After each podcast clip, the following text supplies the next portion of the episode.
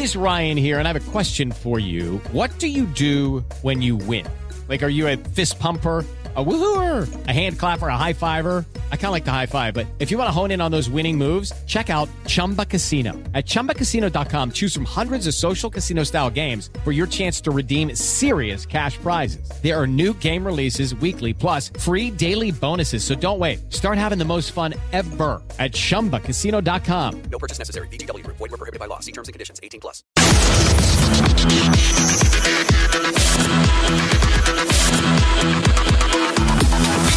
Bate pronto. Oferecimento Pare Bate. Apostas esportivas. Eles jogam, você ganha. Boa tarde, amigos do Bate Pronto. Mais um Bate Pronto no ar. E o Bruno Prado, vamos deixar claro aqui, hein? Meu coração tá partido no dia de hoje. Por quê? O que aconteceu? Hoje o meu coração tá partido. O que, que aconteceu? Superaram o meu grande amor.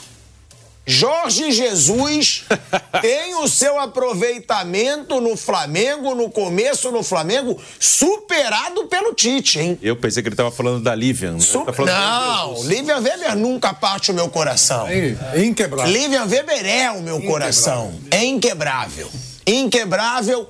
Agora, temos o Tite, só que por outro lado, eu tô quebrado com o meu coração. É. Mas vai que o meu coração pode estar descobrindo um novo amor. Pode, claro. Sim. Né? Se temos de um lado um treinador que bate o começo do Jorge Jesus no Flamengo, então é impressionante que conquista o Tite, mas eu vou deixar bem claro, tá? Pra começar, campeonato estadual. Jorge Jesus, eu sempre vou defender meu grande amor. Jorge Jesus, ele chegou em Copa do Brasil, que ele foi eliminado, Libertadores e Brasileiro. Então essas comparações, às vezes também são meio covardia. É bom deixar claro.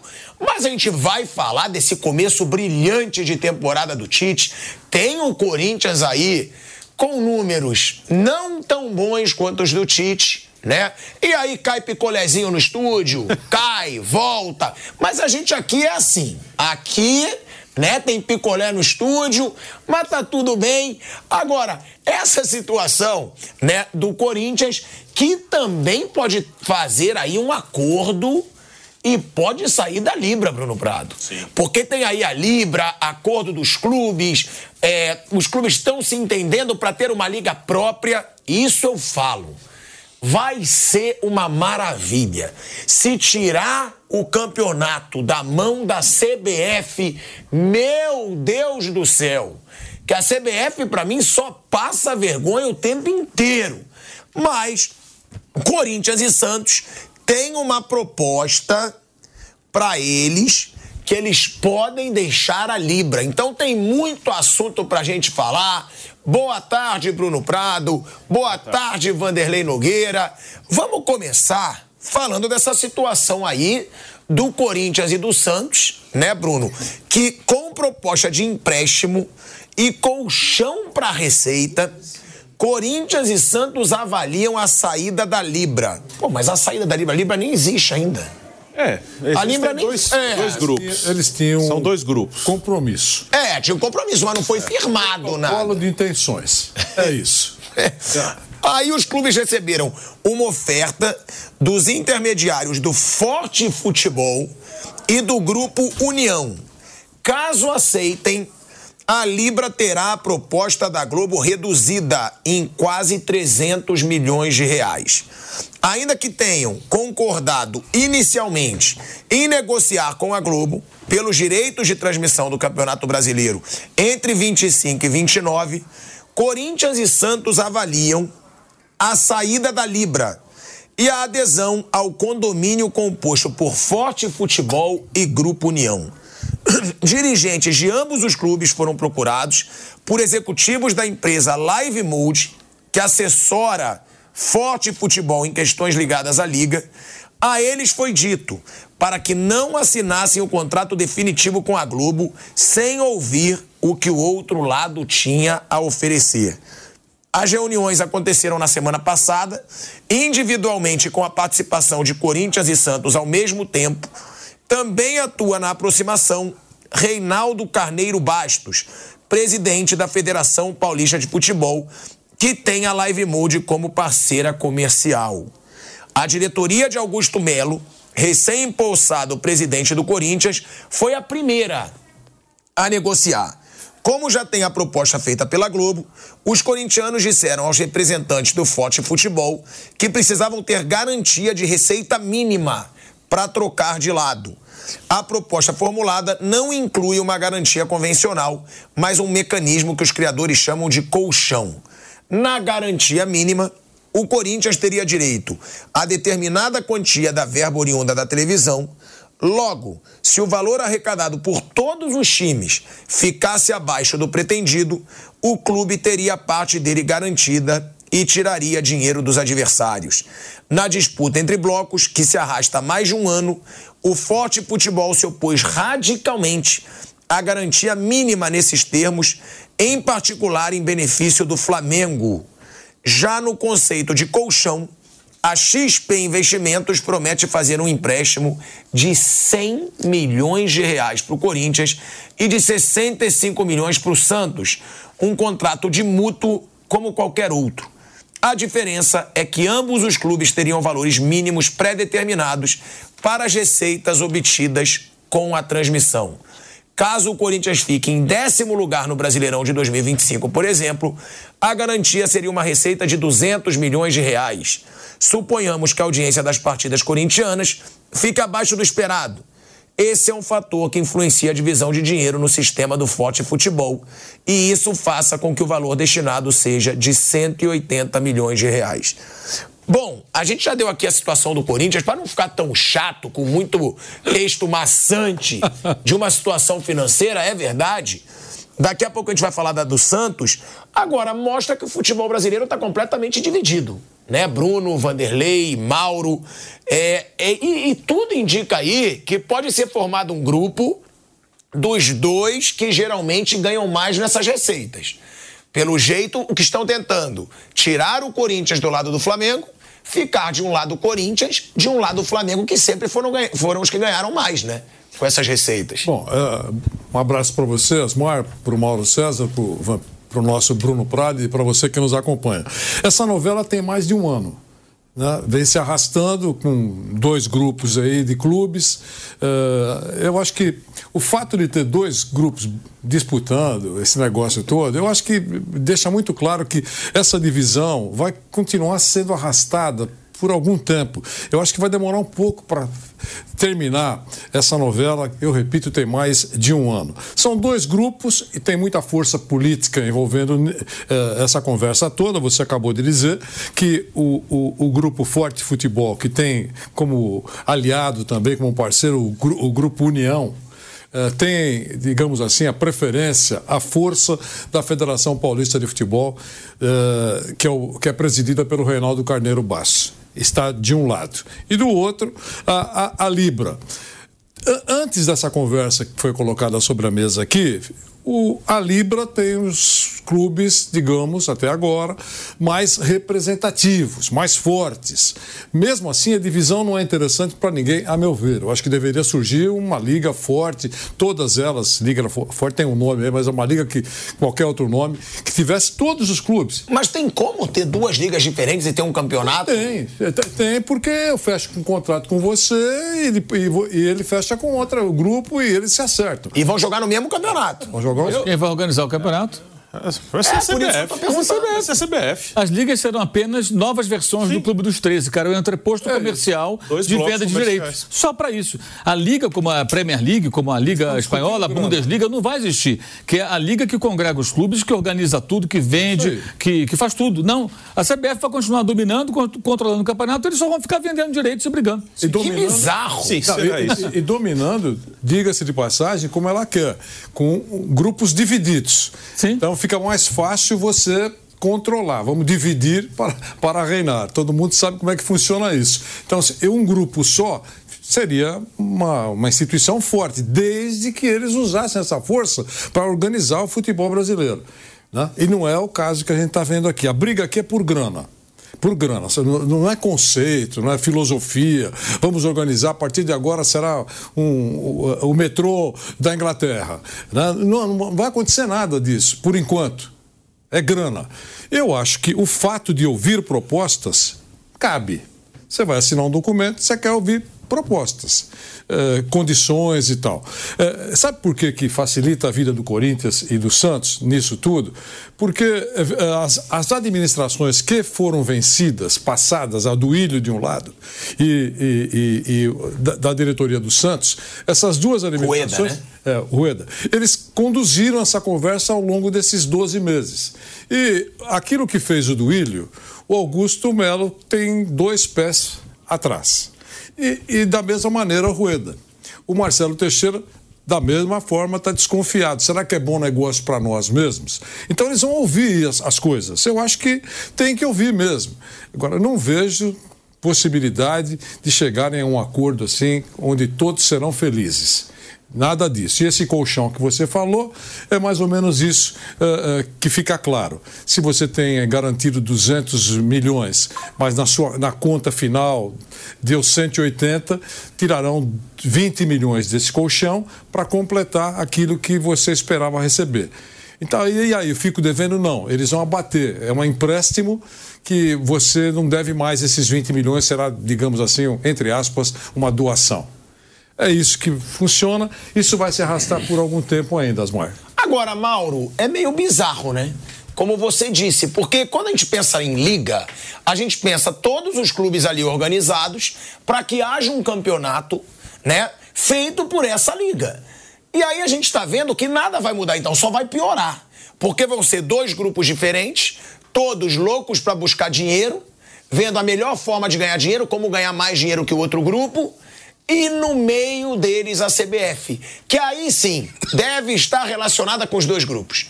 Ou seja, a CBF vai se dar bem dos dois lados. Por que não seria é, bizarro, Mauro, a gente ter criação de ligas sendo a CBF ainda responsável pelo futebol brasileiro, pelo campeonato brasileiro?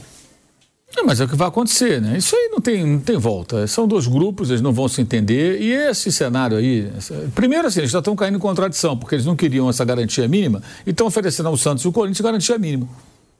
Maquiada com uma, ó, porque vende um dinheiro da, antecipado, XP, não sei o quê conversa fiada. Na prática, é a garantia mínima, ou seja, estão fazendo aquilo que não queriam fazer no começo. Ponto. Segundo, a tendência aí é muito simples. Esse grupo é o grupo que vendeu 20% dos direitos por 50 anos.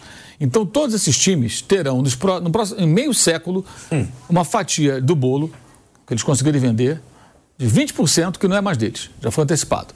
Né? Alguns clubes vão gastar com reforços, outros eventualmente podem pagar dívidas, mas enfim, eles já saem, já saem perdendo. Aqueles que usaram esse dinheiro para quitar antigas dívidas, pelo menos vão eliminar esse passivo, vão poder ter um presente e um futuro um pouco mais tranquilo. Quem usar esse dinheiro para comprar jogador e tudo só vai se afundar, criando novas dívidas, evidentemente, que é o que acontece. Qual a tendência? O outro grupo vai ficar, no médio prazo, até antes, mais forte, que é o grupo que tem o Palmeiras e tem o Flamengo, por exemplo. São os dois clubes mais sadios financeiramente daqueles que têm mais torcida e maior poder e faturamento eles vão negociar em condição favorável, não estão precisando vender nada, pegar nada antecipado, não antecipam receita. Então eles, vão, eles, eles sentam à mesa de outra maneira. É aquela velha história que eu sempre falo. Você vai vender um carro e você está com a corda no pescoço. Você está ferrado, amigo. O cara chega e fala, meu bonitão, é seguinte, ó, seu carro vale 50 pau, mas eu tenho 35 para você. Pô, 35 é pouco, ó, 40. Onde que eu assino? O cara vende. Agora, o cara que não precisa vender o carro, que ele está vendendo, que ele quer comprar um outro, mas está satisfeito com o carro dele, e sabe que não tem dívida, está tranquilo, ele fala: meu carro vale 50 mil. Eu quero 50 mil. Ah, eu te dou 45, 50 mil. 50 ah, mil. Ah, então eu vou comprar. Não compro. Eu fico com o meu carro, não tenho dívida, não estou com a corda no pescoço. É a condição do Flamengo, a condição do Palmeiras, de alguns outros. Eu falo dos dois, porque são os dois que têm mais é, poder de, de, de, de, fogo, digamos assim, e mais é, condições de arrecadar mais dinheiro, porque são times que figuram entre as maiores torcidas do Brasil e que têm participado aí com sucesso nos campeonatos, na maioria das vezes. Então você acha que hoje a Libra tem mais chance de é ser óbvio. forte do que... Ah, tira 300 milhões, mas não tem que pagar o Santos tem o Corinthians, gente. Tira 300 milhões, mas você não vai pagar mais o Corinthians, que é a segunda maior torcida do Brasil, uma cota pesada, e o Santos, que também é um time que tem peso. Que está na Série B, mas vai acabar voltando na Série A e tudo mais. E está em São Paulo, mercado importante, o mais importante. Então tira um pedaço, mas tira também dois É, são dois a menos para comer esse bolo. e um deles tem a boca grande, que é o Corinthians, né? Que é guloso, que é um time de muita torcida. Ele vai pegar uma fatia, pegaria uma fatia significativa. A grande questão que eu acho é essa. Quem tem condições de negociar bem é quem está numa condição melhor. A tendência é vai aumentar, acho eu, tá? Que vai aumentar a diferença no médio prazo. Aqueles que estão numa boa vão continuar numa melhor e os outros sempre pegando dinheiro para antecipar receita e pagar conta, não sei o quê. Já tivemos esse filme algumas vezes, tá? Os caras fazem um acordo e esse, o torcedor não presta atenção agora. Aí lá na frente ele fica, ai, mas o meu time ganha menos, é injusta a divisão de cota. Mas vai lá ver o acordo que o seu dirigente fez lá atrás. Vai ver o acordo que o seu dirigente fez lá atrás. Outro dia eu fiz um comentário sobre, sobre o Internacional, aí o presidente do Inter me procurou, a gente conversou, Alessandro Barcelos, ele garantiu. O dinheiro que está entrando da, da, antecipação de receitas com venda dos 50 anos, estamos usando para quitar dívidas. Falei, mas o senhor está contratando. Não, estamos contratando tudo com o fluxo de caixa, porque a gente conseguiu quitar dívidas, deu uma respirada nas contas e a gente consegue pagar parcelado o borré, o alário veio numa condição de fim de contrato e tal. E, ok, perfeito, perfeito. E, e você vai ver tudo no balanço. Então falei para ele, tá bom, presidente, vamos aguardar então o balanço, acredito em sua palavra. Fazer o quê? Vamos aguardar. É. Tomara que seja isso. Vamos aplaudir, se for assim. O Alessandro Barcelos, presidente do Internacional. Tomara que seja isso. Porque é por aí. Se ele, se ele consegue abrir um espaço do fluxo de caixa para contratar os jogadores, porque ele já quitou algumas dívidas e usa a antecipação para quitar essa dívida e tem ali uma condição, perfeito. Em algum momento ele vai investir. A questão é ter o controle total disso aí. Mas uma coisa não vai abrir mão: 20% da receita foi embora por 50 anos. O Grêmio não para usar o paralelo, Grêmio e Inter. O, quando cada um vai ganhar um bolo de 100, o Grêmio ganha 100, o Inter ganha 80. Agora o bolo vai para 200, o Grêmio ganha 200, o Inter ganha 160. E assim vai. Vai adiantar de alguma coisa essas ligas? Cinqu... elas só vão atrapalhar? 50 anos. Elas viraram o que era o Clube dos 13. O Clube dos 13 surgiu para criar o campeonato, a liga e tudo mais. Né? Isso em 87, na Copa União, antes até da Premier League, que surgiria só em 92. Os caras não conseguiram fazer nada e tal, enfim, foi o caos, depois de um tempo. Ele virou o quê? Presidido pelo Fábio Koff. Ele era o, a entidade, o órgão, a associação, sei lá, chamem como quiser, que congregava os clubes da Série A e aqueles que estavam ali para negociar direitos de transmissão de televisão. Na época era só televisão, né? não tinha streaming, essas coisas todas. A um belo dia, o Corinthians meteu o pé, aí o, o, os do Rio também entraram na implosão do Clube dos 13, eu me lembro muito bem do Maurício Assunção, ex-presidente do Botafogo, né? juntamente com o Roberto Dinamite, que era do Vasco, os dois já falecidos até, o, o Peter Sinsen, presidente do Fluminense, e a Patrícia Morim era presidente do Flamengo. Os, os quatro se apresentaram juntos numa entrevista, capitaneados pelo Maurício, e comunicaram: estamos fora do Clube dos 13. Ok, não, porque a gente vai negociar uma condição melhor, vamos ganhar mais e tal. Eu estava num programa na época na ESPN, aí o PVC, o Paulo Vinícius Coelho, fez uma conta simples. Assim, bem, o Botafogo vai ganhar quanto? Ah, vai ganhar agora X. E o Flamengo? O Flamengo vai ganhar 2X. E daqui a cinco anos, sabe, fez uma projeção. A projeção era muito clara. O Botafogo ia ganhar bem mais nos próximos anos, mas o Flamengo ia ganhar muito mais. Então, se a diferença do Botafogo e do Flamengo era essa, com aquilo que eles estavam fazendo de mudança, a diferença só ia aumentar. E aumentou. Aí ele perguntou: Mas, presidente, vai aumentar a diferença para o Flamengo? Não, mas o importante é que agora o Botafogo vai ganhar mais. Claro que aumentou. Aumentou para o Fluminense também. Então você vê como os caras negociam e não pensam. Aí passou um tempo, aí chegaram à conclusão que aqui, não, temos que fazer igual a Premier League. Uma parcela significativa em partes iguais, uma outra por audiência e a outra pela colocação no campeonato. Fizeram, essa versão que está acabando agora é, é estilo Premier League. Fizeram, mas não é tão simples, você tem que analisar os pormenores. Aí também um outro programa que eu participei foi lá o César Grafietti. Você vai fazer um acordo desse? Contrata um camarada como o César e pede, César, faça uma análise com uma projeção futura aqui, com todas as possibilidades, todos os cenários. As, as, gente, as empresas fazem isso. Para que, que existe essa empresa de consultoria e tal? Você contrata os caras, eles fazem análises super complexas. Se você está numa empresa de petróleo, você vai encontrar na empresa de consultoria analistas especializados no mercado de petróleo que compreende toda a situação política, geopolítica, econômica, para saber se o preço do barril vai subir, se vai descer, antes de tomar qualquer decisão. Ninguém faz isso assim, a lá vão ter. Aí o que acontece? Eles foram lá e fizeram o acordo. Aí o César foi lá e fez uma apresentação assim. Olha, o pay-per-view era medido só em algumas capitais, mas está mudando agora. Ele vai ser medido no Brasil inteiro. Então nós temos o seguinte: resultado esportivo. Quais os times que vão ganhar mais? O Flamengo já aparecia entre os que iam ganhar mais, porque já estava montando times melhores naquela altura, já tinha passado aquela fase inicial ali de pagamento de dívidas. Foi já em 16, por aí, 2016. Então ele falou: o Flamengo já vai, a tendência é ter times mais fortes, vai ficar ali entre os 3, 4, 5 primeiros. Então ele vai ganhar uma boa cota pela colocação. Partes iguais, ele vai ganhar uma parte como os demais. A audiência ele vai ter, que ele tem a maior torcida do Brasil. E o pay-per-view, que tem um peso significativo na medição de audiência, ele vai crescer, porque tem uma torcida nacional e o cara que compra o pay-per-view lá no Amazonas e que não aparecia, vai aparecer. O cara lá do Maranhão que não aparecia, vai aparecer. O Flamengo tem torcida nesses lugares todos. Então o Flamengo vai ganhar mais.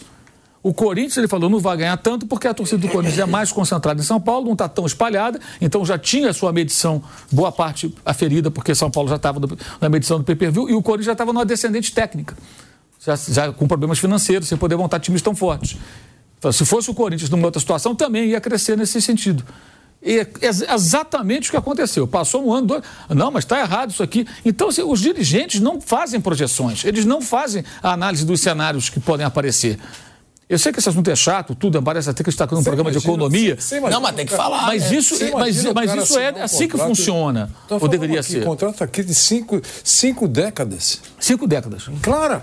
Você não é dono, você é dono. Se eu morrer, vai ficar para o meu filho, para o meu neto, então nós somos os donos. Eu não sou dono. Eu assino um contrato de 50 anos. E daqui um ano acaba a minha gestão, eu vou embora. Ficou 49. É, o, o, Mauro, o, Mauro, falou outro dia uma coisa que foi bem interessante sobre isso. O presidente que vai terminar né, esse contrato provavelmente não nasceu ainda. Não, é claro. Um presidente. Porque eles têm 50, 50, 50 anos. anos né? Talvez se for um presidente de 45 anos, ele não nasceu ele vai ainda. nascer ainda. Claro. O cara vai nascer, vai aprender a ler, a, a falar, a é, andar, claro. é, vai se alfabetizar, vai estudar, vai virar presidente do clube e vai chegar. Olha, você ainda tem aqui mais sete anos, digamos é, com essa conta aqui que os caras fizeram lá em 2024. Um... Ou seja, pode ser ruim. Não, pode ser bom. É, é, esse é o detalhe. Isso lá para 2070. Você não tem o direito de correr esse risco. não é seu. Se, se, for seu, Exato. você pode correr esse risco. Porque pode não, mas o que eu digo é, para que, que os clubes então precisam da liga? Não. Os clubes negociam diretamente ou eles isso. não têm competência para isso? Só são, só que... Porque se são duas ligas, porque liga para mim é para criar um campeonato então, organizado. Então, mas o que acontece? A ideia inicial era essa, mas depois o que acontece? Como os interesses são diferentes, diferentes e cada um pensa só no, no próprio interesse, no seu próprio lado, Ninguém tem a capacidade de pensar, o poucos talvez tenham, né? Ninguém é força de expressão. Talvez um ou outro até tenha essa intenção, mas é engolido naturalmente pelo, pelo, pelos demais. Então acaba havendo sempre, essa, sempre são essas cisões. Eles não conseguem se juntar. Eles não conseguem. Na Premier League existe até um mecanismo que quando o clube é rebaixado, ele tem um colchão para protegê-lo. Então, por exemplo, vamos imaginar que o Burnley caia, né? De novo. Né? O time foi um tempo da primeira divisão, caiu, voltou, mas está mal, deve cair. Quando o Burnley cair, o que aconteceu? O Burnley já fez um investimento para jogar a primeira divisão. Porque quando ele vai da segunda para a primeira, entra uma grana pesada. Tanto que aquele jogo lá do playoff, que define quem vai subir, o último a subir, é considerado o jogo mais rico do mundo, porque você sai de um, de um, de um cenário para um outro onde muita grana vai entrar. Né? É um pulo muito grande. Né? É, então, se o Burnley cai, a Premier League, durante os. acho que são três anos, ela dá uma espécie de uma ajuda para esse time, porque ele se comprometeu financeiramente para montar um time de primeira divisão. E eles querem que ele se comprometa, que eles querem que ele forme um bom time. Por que, que o Nottingham Forest, quando, quando subiu depois, contratou jogadores, contratou aqui no Brasil, por exemplo, o Danilo, o Danilo e o Murilo, né? E o Scarpa também. O Scarpa acabou. E outros jogadores. Quando sobe, o time ele tem que se qualificar. Então, o Leicester, o Leicester vai ganhar a, série, a, segunda divisão. É um time de série de primeira divisão na segunda. Se ele sobe, eles querem que o Leicester se, se reforce para ser um bom time. Não interessa a Premier League o Leicester ser um saco de pancada e voltar a segunda. Quer que ele incomode o Chelsea, que ele desafie o Manchester United, que ele ganhe do Arsenal, o Manchester City, para ter, que é o que a gente gosta de ver na Premier League. O pequeno não tem medo do grande, ele vai lá e é abusado. Por quê? Porque eles têm grana. Então eles protegem o time que cai para que esse time não quebre. Então ele recebe uma ajuda durante um período para ele se readequar. Essa ajuda vai caindo ano após ano. Quer dizer, é um mecanismo tão sofisticado que os caras se preocupam até com isso. Então você subiu, ó, tá aqui, toma sua grana. Se reforça, hein? Você tem que montar um time digno. Você não pode ser um saco de pancadas aqui. O cara se repara, alguém vai cair. Esse que cai, ele tem uma ajuda para ele se readequar, para ele poder é, é, é, entender que o orçamento menor vai abrir mão de alguns jogadores e ele vai subir compromisso. Você não contrata o cara por uma temporada. Você contrata o jogador por três, quatro anos. Você tem que fazer um contrato mais longo e ser rebaixado. Gente, a Premier League chegou num ponto que eles tinham patrocínio de um banco, né? Barclays, banco e cartão de crédito. Eles abriram a mão já tem uns 4, 5 anos. Tiraram o name right, não querem. Por quê? Porque não precisam do dinheiro e entenderam o seguinte: é melhor fortalecer a marca da Liga com aquele leão. Até quando eles mudaram até a plástica toda da Premier League e valorizar mais aquele símbolo com aquele leão, é melhor valorizar a marca Premier League do que ceder a nossa visibilidade para uma empresa que bota um dinheiro. A gente vai fazer mais dinheiro e, e, e não mudaram de ideia. Até hoje não tem. É, é, uma liga que já passou pelo processo de vender os direitos, o, o nome, o name right, e já abriu mão disso. E eles começaram depois do Brasil, porque o Brasil começou antes do, com o Clube dos 13. Então você vê o quão bizarra é essa situação. Isso não vai mudar, não vai mudar. E a disparidade vai continuar existindo, porque assim, o rio corre por mar né? Já diziam os antigos. Então... Mas a disparidade também acontece na Inglaterra, né? O a... City ganha todas. Todas. Não. Mas é um campeonato ganha, bom. Ganha todas, mas ele não tem muito, muito mais dinheiro que os outros. Ele está ali junto com os outros. Os outros têm dinheiro. O Manchester United é um dos times que mais tem dinheiro no mundo. É a maior folha salarial, eu Só acho. que é mal gerido. É, má gestão também tem lá. Então não é uma questão meramente econômica. Eu vejo como mau negócio duas ligas. Péssimo, né? É. Acho que querem fazer. Então, é isso que eu tô falando. Então, para mim não tem sentido, é bizarro. Mas aí para mim tem uma. Querem fazer? Tudo bem. Eu acho é. péssimo. Eu acho que tem que ser, no caso do futebol, tem que ser uma força una. Já não vai, já, já não vai organizar o futebol. Tá certo? Mas pelo menos é um grupo forte que tem condição de discutir alguma coisa. Divisão, aquilo que eu sou favorável, a outra, a outra parte, só por pirraça, vai dizer que. Para mim só vai piorar. Eu acho. Para mim só Sim, vai piorar. Acho que até tem uma explicação política e até cultural nisso, da maneira como as coisas são aqui. É, é, aqui existe é tudo muito individualista, é tudo muito. Eu vou, eu quero ganhar o meu e quero destruir o outro. É, eu quero tirar vantagem, quanto mais vantagem eu tiver, melhor. E uh, cultural, assim, também no sentido do imediatismo. Eu quero as coisas é, na minha mão agora. Não há, para mim ficou bem claro, que não há interesse da maioria em organizar campeonato nenhum. Ah, ah, eles são dois blocos comerciais, o, é, isso está bem claro, que vão, querer, vão tentar tirar o máximo de dinheiro que puderem, e alguns não vão pensar no futuro, vão pensar agora, meu time está quebrado, eu quero dinheiro agora, o que vai acontecer daqui a 10 anos não é problema meu. É, por que, que eles não querem organizar o campeonato? Porque a CBF é uma excelente vilã. A, a CBF é ótima vilã. Pô, se o meu time for mal no campeonato, eu vou pôr a culpa em quem? O campeonato eu sou um dos organizadores. Se o meu time for mal, eu vou reclamar do árbitro, mas se eu estou organizando, o árbitro também é meu. Então, eu vou reclamar da CBF. E a CBF aceita bem esse papel de vilã. Para ela tá bom, tanto faz. Pode falar o que vocês quiserem da gente, é, já está acostumado, faz parte. É, Para manter a estrutura de poder, tudo bem, pode botar a culpa na gente, a gente de, uh, responde. Então, tem muito disso, eles não querem assumir essa responsabilidade. Nós vamos organizar, o campeonato é nosso, nós vamos fazer do nosso jeito. Você tem um vilão ali para bater se o seu time perder. Nossa, meu time perdeu, tá todo mundo pressionando, torcida tá em cima de mim, imprensa. Pô, estão me roubando. Tem um, tem um esquema contra mim. Tem um ótimo vilão para você bater ali, que é CBF. Então eles não querem isso. Tá, mas vem cá, é melhor ali duas ligas ou cada clube por si só? Porque para mim aí vale cada clube por si só. Sim. Porque a gente fala tanto da polarização política, vai, do Brasil. Sim. Vai virar uma polarização no futebol brasileiro. Vai ser de um lado um grupo, do outro lado o outro, em guerra, porque vai. É lógico. Com o tempo vai ser. Lógico. Uma liga contra a outra. Tem, inclusive, os e só vai piorar. Tem inclusive os parceiros comerciais diferentes. De um lado, por exemplo, você, a, a Globo fez uma proposta para a Libra, que estava perto de ser fechada. É, a outro grupo Forte Futebol, eles querem fatiar os direitos. Eles querem. A tendência é que a Libra, hoje a Libra, isso pode mudar porque não está fechado, é que venda os direitos para a Globo em todas as mídias. O outro grupo, a tendência é fatiar. Vou vender TV aberta para um, TV fechada para outro. Até o parceiro do outro grupo é a Live Mode, que é o mesmo parceiro aqui da Federação Paulista. Hoje os direitos de transmissão do Paulista estão divididos. A TV aberta é com a Record, fechada é com a TNT, aí tem a Casé TV, tem, tem, tá tudo dividido. A Casé TV que é da Live Mode, inclusive. E do outro lado tem a Globo, tem a Brax, que é outra empresa também de que compra, vende direitos, compra direitos em placa de publicidade. Então também é essa tendência, que hoje com a lei do mandante, se a Libra vende para a Globo, que é a tendência. Esses times da Libra, os jogos deles como mandantes serão transmitidos pela Globo, pelos canais da Globo. E se o outro grupo vender para fatiado, a TV aberta é, sei lá, vai ser o SBT, TV fechada vai ser a ESPN, os jogos deles como mandante também vão passar. Então vai ter essa divisão até assim, nos parceiros comerciais e nas transmissões. Metade do campeonato, os mandantes da Libra passa num canal e metade no outro. Assim, isso está caminhando para isso mesmo, para uma divisão, inclusive, de parceiros comerciais e de televisões que vão. Que vai ser péssima para o futebol brasileiro, isso na minha opinião. Péssima, é, sabe, não estamos falando isso tudo antes. Péssima a gente não sabe, será confuso no futebol brasileiro, sem dúvida, será uma, um, um ambiente de grande eh, confusão. Isso não, não, há nenhuma dúvida.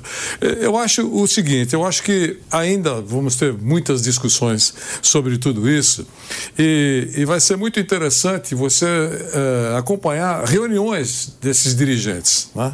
porque vamos admitir que decidam vender de forma individual ainda assim os grandões vão ganhar mais, não tem discussão. Você acha que o cara que vai comprar uh, esse negócio está uh, preocupado em comprar. Uh, agora vou acertar com Nogueirópolis? Não.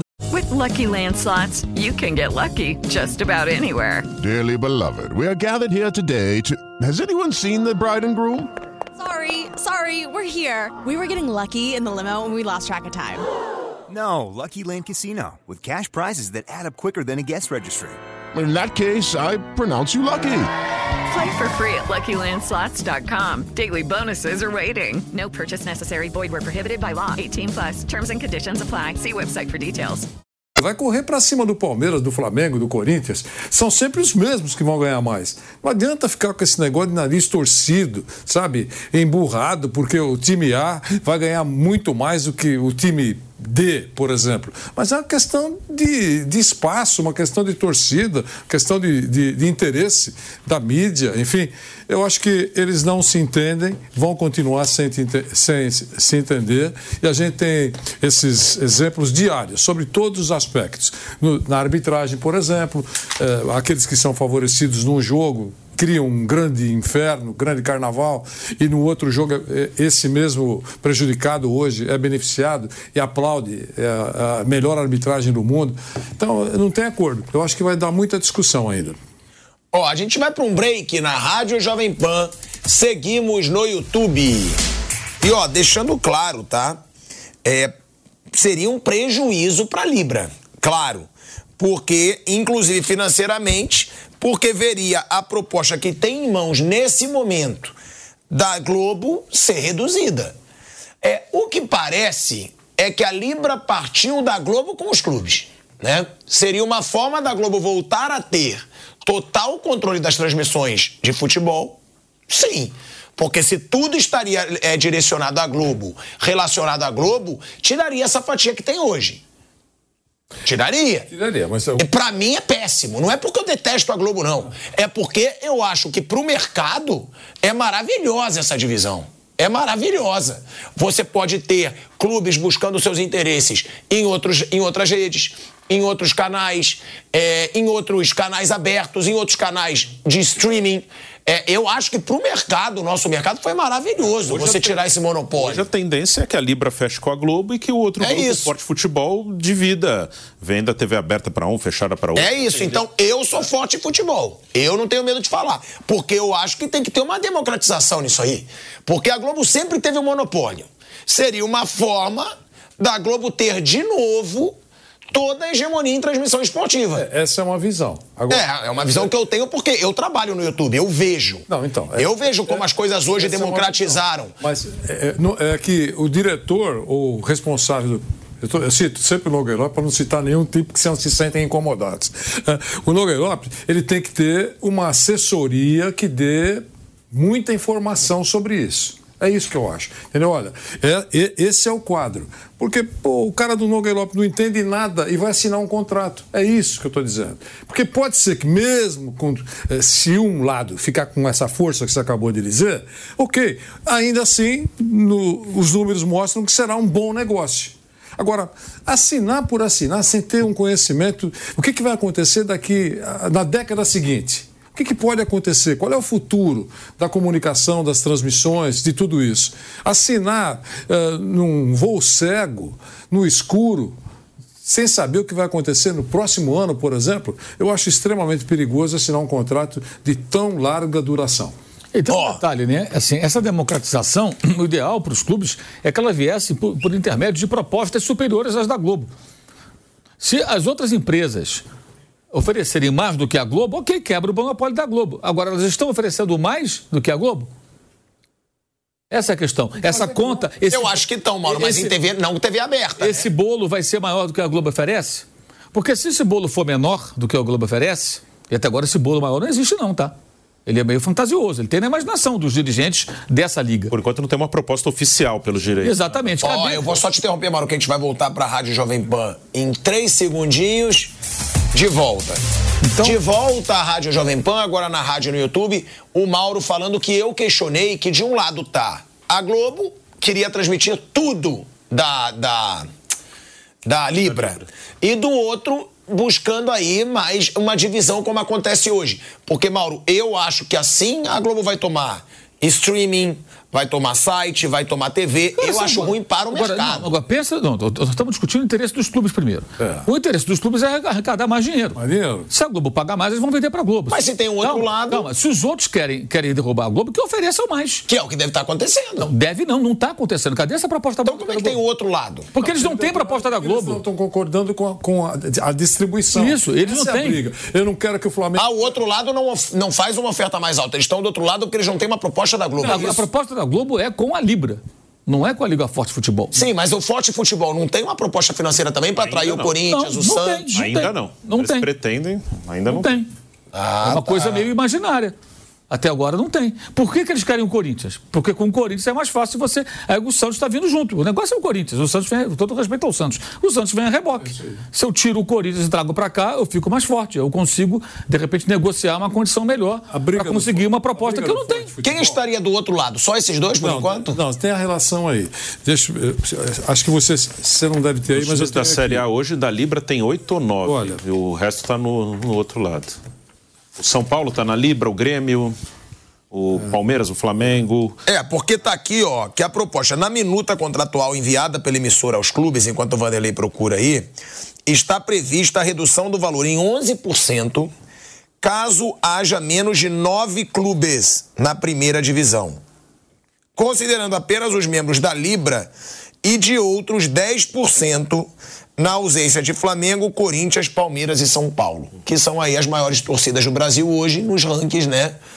de torcidas. Então, seria um prejuízo. E eu gostaria de saber, até para o Guilherme procurar também, quais são os dois grupos. Quem está de um lado, quem está do outro. Bom, eu vou te dar. Eu... Primeiro a Libra, que é o mais forte é, hoje. É, talvez eu, se eu mudar, se eu alterar aqui, alguém vai corrigir. Mas é isso.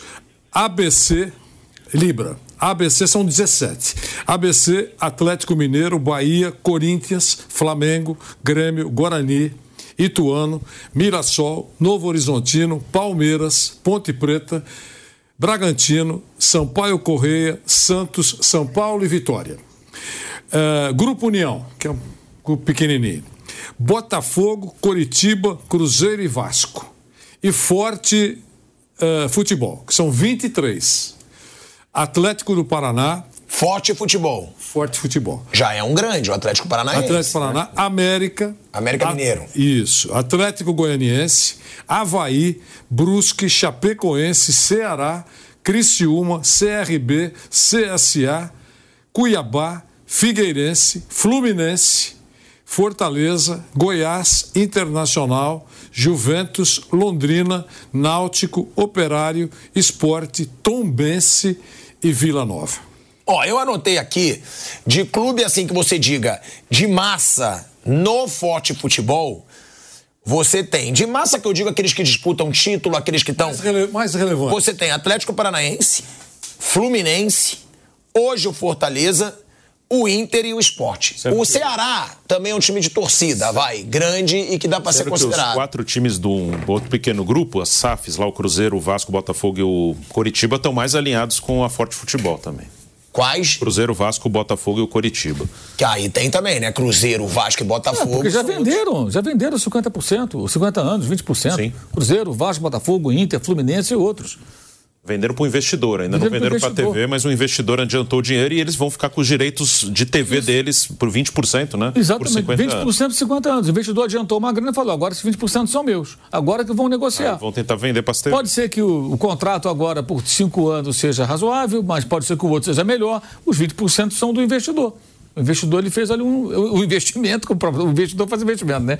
E acreditando que aqui nesses 50 anos ele vai, vai levar vantagem. Essa questão. São, são blocos bem diferentes. O outro bloco não está pegando dinheiro antecipado, não está vendendo nada antecipado, ele está negociando a realidade. Agora, a proposta da Globo foi para esse grupo, certo? Esse grupo tem a proposta da Globo, o outro grupo não tem. Aí surge essa coisa, não, vamos vender aqui para o streaming, para o YouTube, para não sei para onde e tal, tudo bem. Vai arrecadar mais? Quem vai pagar? Quem vai pagar mais que a Globo? Porque na realidade é o seguinte: Sem a Globo, durante esses anos todos. Não pode assinar. Não, a Globo, esses anos teve o monopólio, ela paga mais. Ela paga mais. É por isso, só por isso. A Sky Sports, vou dizendo de novo a Premier League, a Sky Sports domina lá o futebol na Inglaterra, né? Pertence lá ao, ao Murdoch. Ela foi fundamental, inclusive, na criação da Premier League, né? Porque foi quem injetou grana no começo de tudo e aí a coisa foi embora. Hoje a Premier League ganha muito dinheiro também com a venda de direitos internacionais, né? Coisa, um campeonato global. Mas a BT Sports mostra alguns jogos. Ela compra ali um pacote menor, mostra ali uns dois joguinhos por semana, um jogo por semana, mas a maioria dos jogos é na Sky Sports. Ela domina também. E por que ela tem esse quase monopólio do, do da Premier League para o mercado interno deles lá, na Inglaterra, no Reino Unido? Porque ela paga. Ela paga muito dinheiro. É por isso. A proposta da Globo é um bi 300. É, né? Pois é, é essa é a questão. Saírem Corinthians Mas então, o SBT vai oferecer um bi 300? É, mas a Bandeirantes vai oferecer às vezes um não, mas às vezes você vende pro SBT na aberta, para uma outra na fechada, para uma outra no streaming dar, e faz um montante. Vai dar um bi Que é o que acontece hoje. É isso que eles querem vai fazer. Dar um bi 300. É, é. Não, porque se, a Globo, ó, se a Globo perdeu tantas competições, Mauro, é porque deram mais. A Globo perdeu a Libertadores para o SBT por quanto tempo? Que você até não, comentou. Mas, aí, mas houve uma briga também da Globo com a Comebol lá atrás. Né? Não, sim, mas você não acha que é porque também ofereceram mais? Eu não estou defendendo a Globo. Não, eu sei, eu só estou dizendo não, que. Não, o acordo é, inicial, o acordo inicial, o acordo inicial do SBT com, com, com a Comebol não foi porque ofereceu mais, não. O que eu me lembro na época foi amplamente noticiado. Não tinha quem fosse transmitir, o SBT lá fazer uma proposta, tudo e. Que a Globo e queria reduzir o valor por causa da pandemia. Exatamente. É, então. Tanto que depois que terminou os três anos, a Globo pegou de volta. O SBT ficou com a Sul-Americana. Entendeu? A Globo falou e pegou de volta. Não pegou nas condições anteriores que isso aí mudou. Eu sou favorável também que mais é, é, é, espaços surjam. Não tô, a questão aí não é minha opinião. Não estou colocando meu, o que eu prefiro. Estou dizendo o seguinte: a Globo ela tem um monopólio porque ela bota mais dinheiro. Que mostra até a sua imparcialidade, que hoje você comenta numa plataforma. Sim, sim, exato. Você comenta, e é exato. legal, mostra a sua lógico, imparcialidade. Lógico, lógico. Eu tô, eu tô, a Globo ela tem porque ela paga mais. Agora, esses clubes têm que se reunir e arrancar mais dinheiro da Globo de quem quer que seja.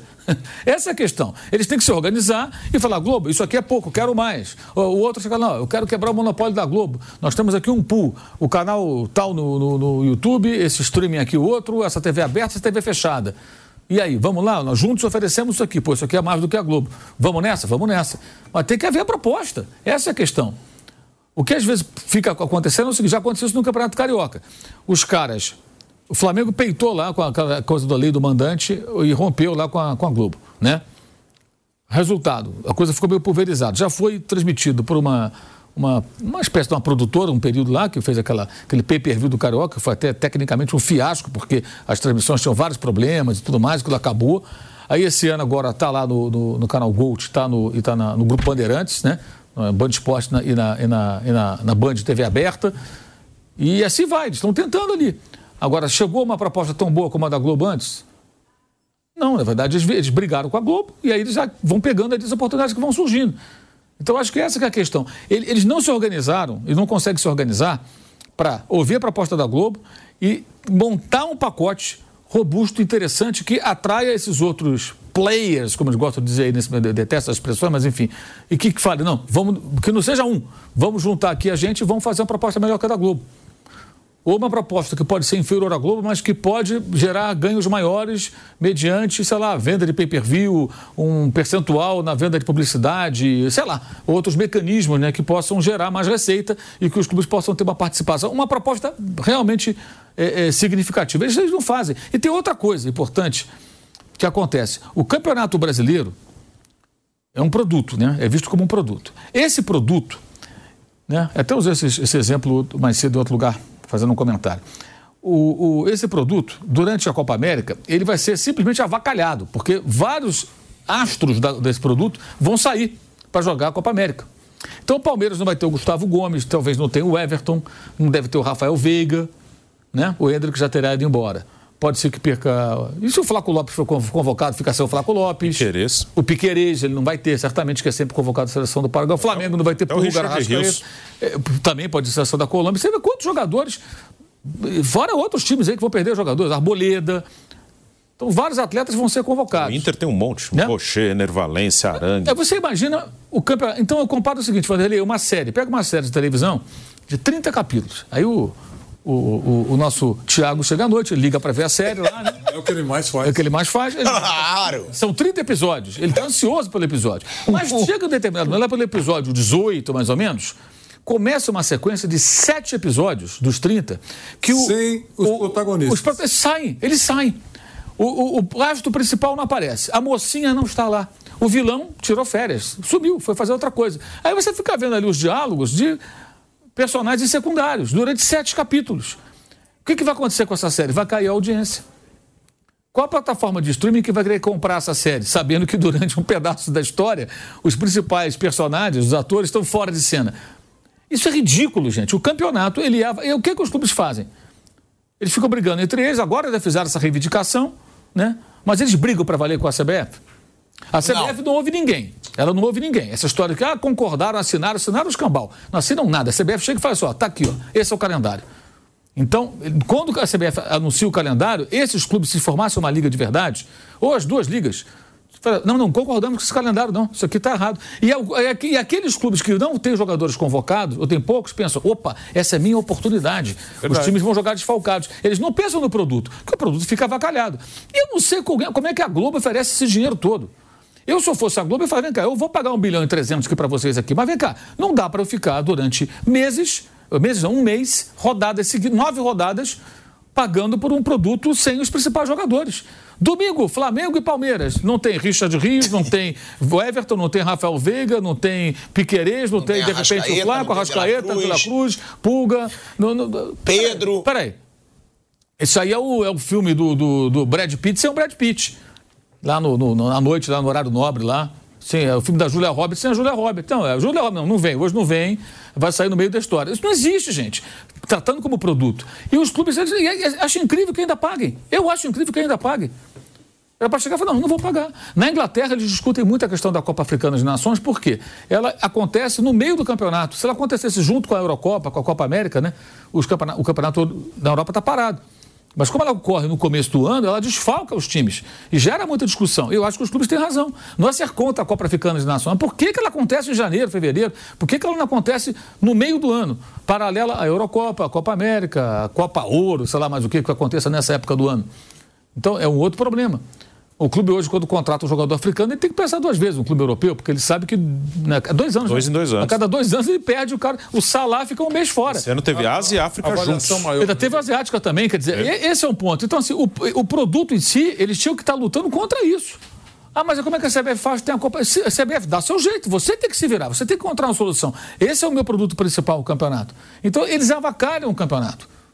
Isso não existe, gente. Isso é só no Brasil. é o fascínio pelo cheque que você vai receber hoje.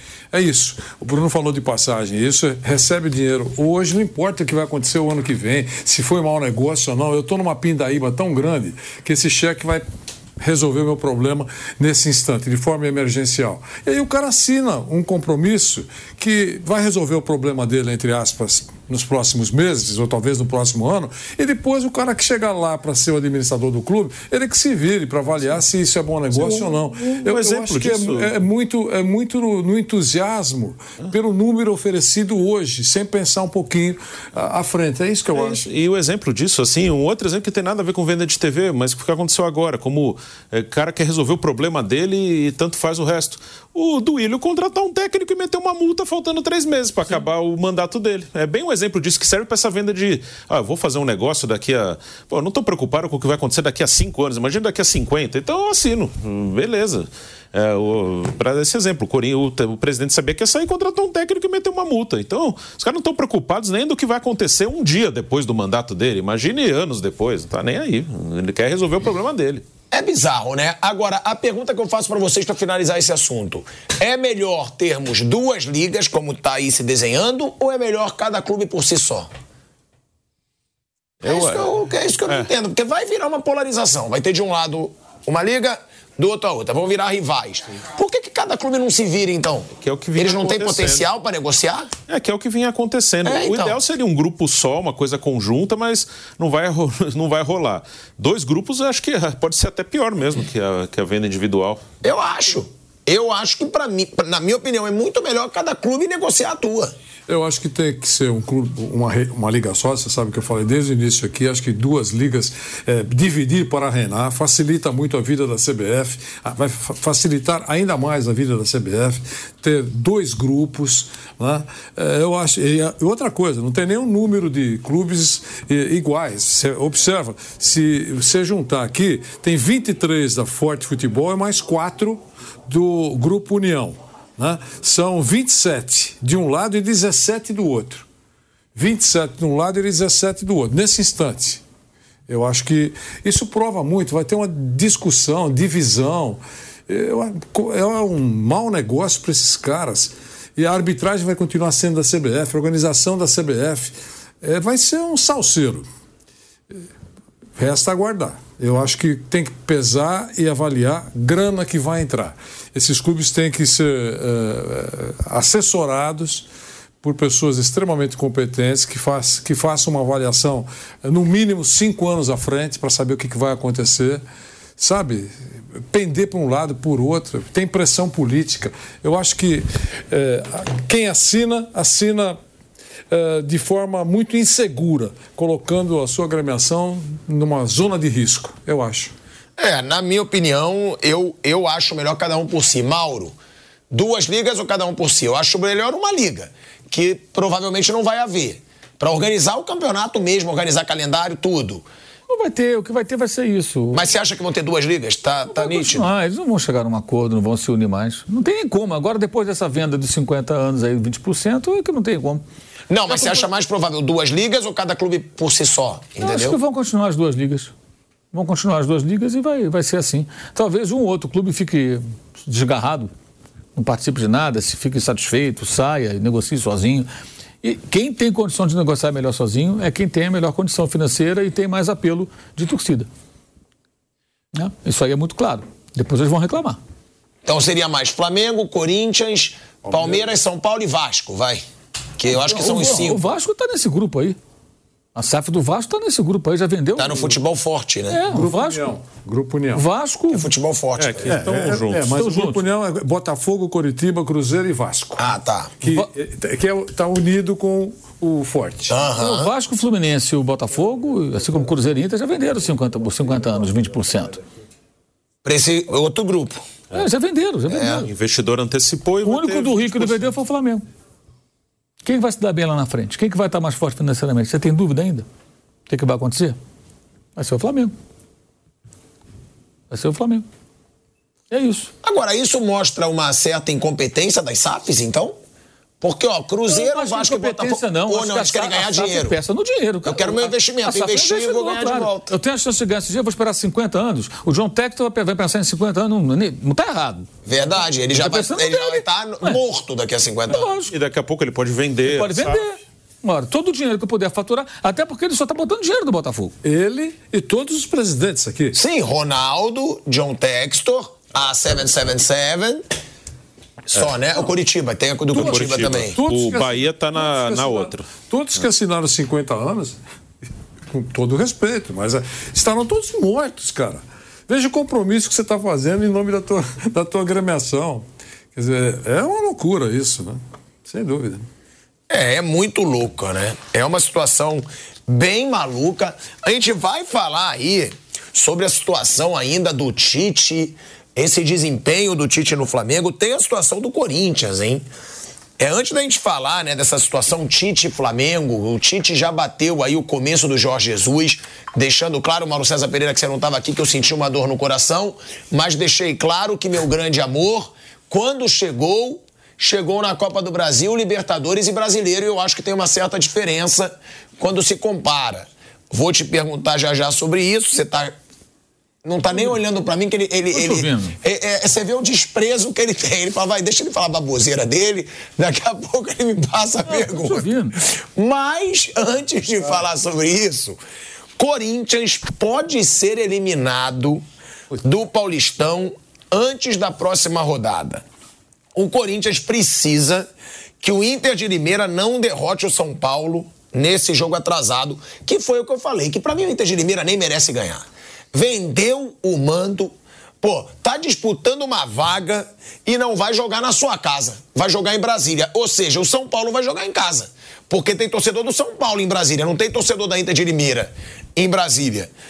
E aí que será disputado quarta-feira agora para seguir com chance de as quartas de final o Corinthians. Ou seja, mas tem uma boa chance de continuar vivo ainda, né, Bruno, Vanderlei? Por quê?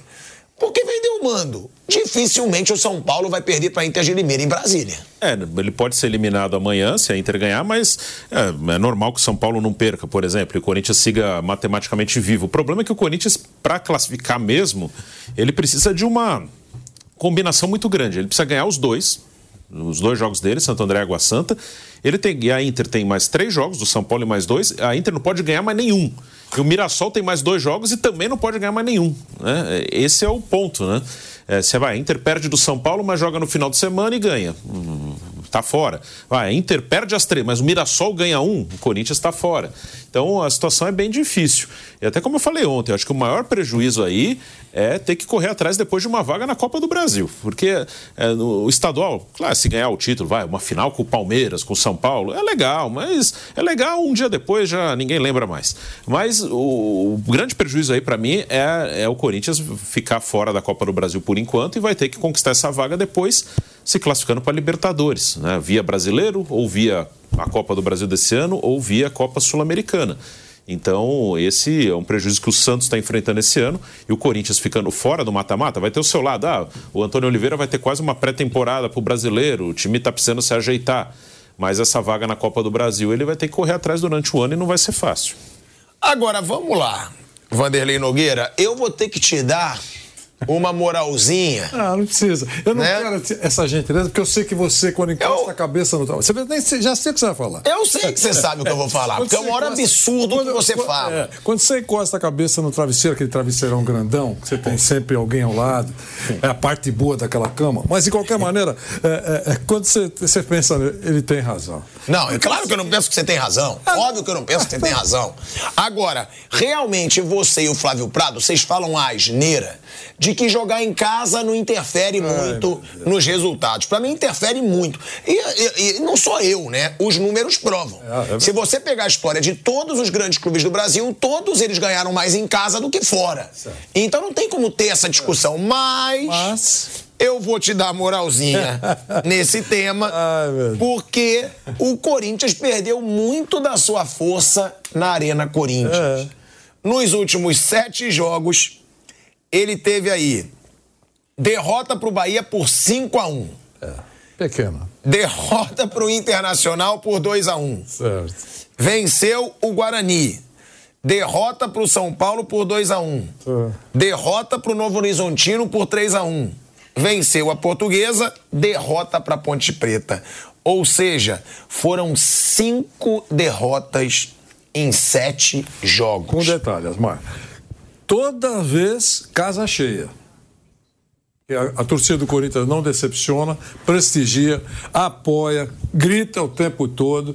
É importante, dá grana para bilheteria, faz um visual legal, empurra o time, só tem ponto a favor. Mas se o time for uma pindaíba, não tem jeito. É isso que eu, que eu acho. Só isso. Quer dizer, é, é um negócio flagrante isso. Quem joga são os caras lá.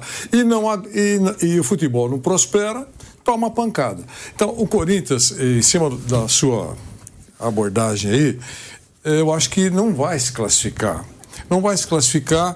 A briga do Corinthians nesse momento que está vivendo é escapar do rebaixamento no campeonato, parece que isso vai conseguir, tá certo? E, e, não, e não passa disso. Antes desse jogo da ponte, todo mundo, ou quase todo mundo, entendia que o Corinthians, olha, tem três jogos para disputar e vai ganhar nove pontos. O Vampeta embarcou nessa tem nove pontos e vai ganhar os nove pontos e alcança o sonho da classificação. Já tomou uma trombada dentro da, de Itaquera. Dentro de Itaquera. Agora vai jogar uh, os dois próximos adversários. Eu não confio confio no time. Eu acho que não vai conseguir a, a pontuação que precisa para alcançar uma classificação na fase mais importante da competição. É isso que eu acho. Você acha que o Corinthians vai ser eliminado? Eu acho que vai ser. Eu acho que não vai conseguir. É muito rolo. Tem que acontecer muita coisa para conseguir. É uma coisa desesperadora. O Corinthians está vivendo um, um, momento dramático. O, o importante para o Corinthians era não cair é, no Campeonato Paulista, não vai cair já é alguma coisa, e se preparar para tentar fazer alguma coisa melhor na sequência da, da, da, temporada. É isso. Mauro, o Corinthians praticamente fora do Campeonato Paulista porque o Antônio Oliveira não jogou a toalha, né? Ele diz, não, ainda dá. O Corinthians teria que ganhar tudo e ter essa combinação de resultados, né? Repetindo aqui para você. Caso vença o jogo atrasado, a Inter de Limeira chegaria aos 17 pontos, não podendo mais ser ultrapassada pelos corintianos. Agora, tem, teria mais duas rodadas ainda. Inter de Limeira teria que perder todas e o outro time, Mirassol. o Mirassol, teria que perder todas e o Corinthians vencer todos os três jogos. Claro, é uma chance matemática, mas é quase impossível. É, já disse tudo, né? É uma chance matemática. O técnico não pode jogar toalha, né? Ele tem que falar que e ele chegou depois, né? Cinco derrotas seguidas não foram com ele, né? Sim. Então, ele, quer dizer, a ele conta, só teve uma. A conta não está na derrota só para Ponte Preta. Aliás, essa derrota teve agenda positiva, né? Não, não, só deu Corinthians. só deu Corinthians. Cá, Corinthians e Ponte Preta, né? Em Itaquera, né? O Química Arena. Vai dar o quê, amigo? Quem é que vai atacar mais? Quem é que vai fazer, criar mais chance de gol? Claro que é o Corinthians, né? E a Ponte Preta, eu sempre falo isso, não é a Ponte Preta de 77, 79, 81, né? Que era uma Ponte Preta fortíssima, né? É a Ponte Preta que quase foi para a Série C. Hey guys, it is Ryan. I'm not sure if you know this about me, but I'm a bit of a fun fanatic when I can. I like to work, but I like fun too. It's a thing. And now the truth is out there. I can tell you about my favorite place to have fun. Chumba Casino. They have hundreds of social casino style games to choose from with new games released each week. You can play for free anytime, anywhere and each day brings a new chance to collect daily bonuses. So join me in the fun. Sign up now at ChumbaCasino.com. No purchase necessary. BGW. Void were prohibited by law. See terms and conditions. 18 plus. Casa, agora dois meses e pouco. Escapou do rebaixamento nas últimas rodadas com as calças na mão. A Ponte está numa fase difícil. Estava na A2 ano passado, pois é, Paulista. É, voltou, voltou agora a primeira divisão do, do, futebol de São Paulo. Então é um momento difícil na história da Ponte Preta. A Ponte hoje não tem um time forte, é um clube que está tentando se reorganizar. E foi lá até Itaquera e ganhou o jogo, fez o gol no começo. E o Corinthians não conseguiu nem empatar. Aí não, porque só deu o Corinthians, a torcida aplaudiu. Não, a torcida aplaudiu, ok. O torcedor quer aplaudir, ele viu um esforço dos atletas, até entendo o aplauso do torcedor, porque ele viu que os caras tentaram. Mas tratar esse resultado como algo um viés positivo, é só uma piada. Há, há, quem diga, não, tem um lado bom, porque se for eliminado, tem uma pré-temporada, sim, para o técnico é bom, ele pode ter uma pré-temporada, isso é óbvio. Mas isso não pode ser o objetivo do clube eliminado pelo Ituano em casa no ano passado, e esse jogo pode significar a eliminação desse ano. Porque a única coisa que tem para jogar agora é o Campeonato Paulista. E tem a premiação do campeonato. E um clube que está sempre com problemas financeiros vai deixar de faturar. Porque tem premiação no Campeonato Paulista, né? E a premiação ela vai variar de acordo com o seu desempenho. Ser eliminado precocemente significa menos dinheiro no caixa. Então o Corinthians não está nem em condições disso. A chance é meramente matemática. O técnico vai falar que tem chance, tudo. Então, é o papel dele, né? Só que faltava ele desistir antes do tempo. Mas é vergonhoso, é bem vergonhoso. Mas não é surpreendente. Acabou a farra. Resta saber de quem. A gente vai para um break na Rádio Jovem Pan. Seguimos no YouTube. Mas realmente, né, Bruno? Antes da gente falar aí dessa série do Tite, o Tite invicto aí na temporada, é uma situação bem constrangedora do Corinthians nesse começo de temporada que não tem nada a ver com o Antônio Oliveira. Não. O Antônio Oliveira tem duas vitórias, um empate contra o Palmeiras e aí a derrota para Ponte, como disse o Mauro da agenda positiva. Mas realmente, é, eu, o que eu digo, eu achei bom ver o Corinthians jogando melhor, porque o Corinthians nem em casa estava jogando bem. Pelo menos ele criou, pelo menos ele teve oportunidade. A gente via jogo do Corinthians, tinha uma chance de gol e olhe lá. Agora, pelo menos, criou. Tem o Antônio Oliveira com essa coragem de botar três atacantes, jogando no 4-3-3. Mas é uma situação que o torcedor já começa o ano. Claro, não está eliminado ainda. Se, se, se classificar, vai ser heróico. Mas é uma grande chance de estar tá fora do Paulista. É, o normal é que seja eliminado. E da Copa do Brasil, né, Bruno? Que você lembra bem. É, isso aí que seria um prejuízo já para o próximo ano. Eu até nem sou a favor desse regulamento de classificação via estaduais. Acho que a Copa do Brasil devia ter inscrição liberada. Quem quiser se inscrever, se inscreva. Se tiver dois mil times, tudo bem. Você pode começar no outro ano fazendo regionalizado, times de Série A e B entrando, por exemplo, numa fase com 64 times, os 40 de Série A e B. Mas o regulamento é esse e então tem que ser cumprido e o Corinthians, nesse momento, está fora da Copa do Brasil do ano que vem, vai ter que conquistar essa vaga, se classificando para Libertadores, porque os classificados para Libertadores entram já na terceira fase. Mas é, o, o, campeonato, claro, se você pegar o campeonato geral, ele foi bem ruim, né? Cinco derrotas seguidas no campeonato estadual. O Corinthians fez dez jogos no campeonato, perdeu. Né, ele perdeu seis, né? Porque é, ele perdeu cinco, agora perdeu mais um. Ele perdeu seis de dez. Né? A campanha é, é, muito ruim né, do, do Corinthians no Campeonato Paulista. Em 10 jogos você perdeu 6. É uma campanha ruim. Está melhor Péssima, agora né? do que estava. É horrível. É péssimo. O Corinthians ele, ele é o quinto pior time do campeonato. Se pegar a classificação geral, ele é o quinto pior time do Campeonato Paulista. Então, é, claro que agora está melhor do que estava antes. Tá um time mais confiante, chegaram alguns reforços, é, os últimos resultados no, no, geral, e nos últimos cinco jogos só perdeu esse para Ponte, melhorou um pouquinho, mas não é nada, né? Depois do jogo com o Palmeiras ficou uma coisa assim, meio, na agora vai virar tudo. Aquele jogo, o placar não é condizente com o que aconteceu, e o que é até normal, porque o Palmeiras hoje é um time muito melhor que o Corinthians, então era até normal o que o Palmeiras dominasse amplamente o jogo como dominou. É que o futebol às vezes tem algumas coisas que não tem uma explicação lógica, é, científica Aquele, aquele jogo o Corinthians empatou é, muito pelo acaso. Claro, a luta dos caras, brigaram, lutaram, ok, fizeram, mas assim, não teve uma melhor. Não foi, não, agora o Corinthians está jogando melhor que o Palmeiras. Não jogou em pela, momento nenhum. Foi pela, um passeio. Pela diferença, Hã? pela diferença, o resultado foi muito bom. Não, o resultado foi. É, pelo, pe, o resultado. O resultado foi. Pela diferença, né? Porque normalmente Sim. era para tomar uma pancada. É, e o jogo foi para isso. Foi um baile do Palmeiras, né? Foi um domínio total do Palmeiras.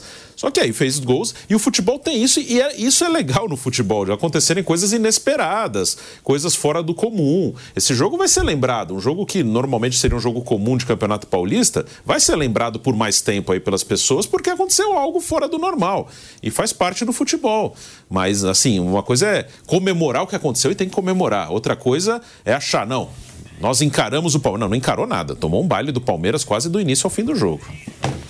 Ó, a gente vai voltando aí pra Rádio Jovem Pan em dois segundos. De volta, hein? De volta à Rádio Jovem Pan, agora na rádio e no YouTube, a gente falando sobre essa situação aí constrangedora, né? Do Corinthians no Campeonato Paulista. Pode acabar eliminado já amanhã do Campeonato Paulista. Se a Inter de Limeira vencer o São Paulo, seria em casa, mas a Inter de Limeira vendeu o mando e aí a situação vai ser complicada, porque o São Paulo vai jogar com torcida em Brasília e a Inter de Limeira não. O São Paulo, vale a pena a gente deixar isso claro também. O São Paulo que tem que vencer, porque algumas pessoas dizem, ah, quando o Corinthians não se classificou 10 anos atrás, o São Paulo perdeu um jogo que acreditam que o São Paulo entregou para o Corinthians não se classificar. Pro Ituano no Morumbi. Foi pro Ituano no Morumbi. Só que dessa vez o São Paulo não pode entregar nada. Porque o São Paulo não está garantido. O São Paulo precisa vencer, porque também conseguiu complicar sua situação aí depois de um bom começo e precisa vencer a Inter de Limeira para buscar aí a sua vaga na fase final do Campeonato Paulista. Agora, Mauro César Pereira.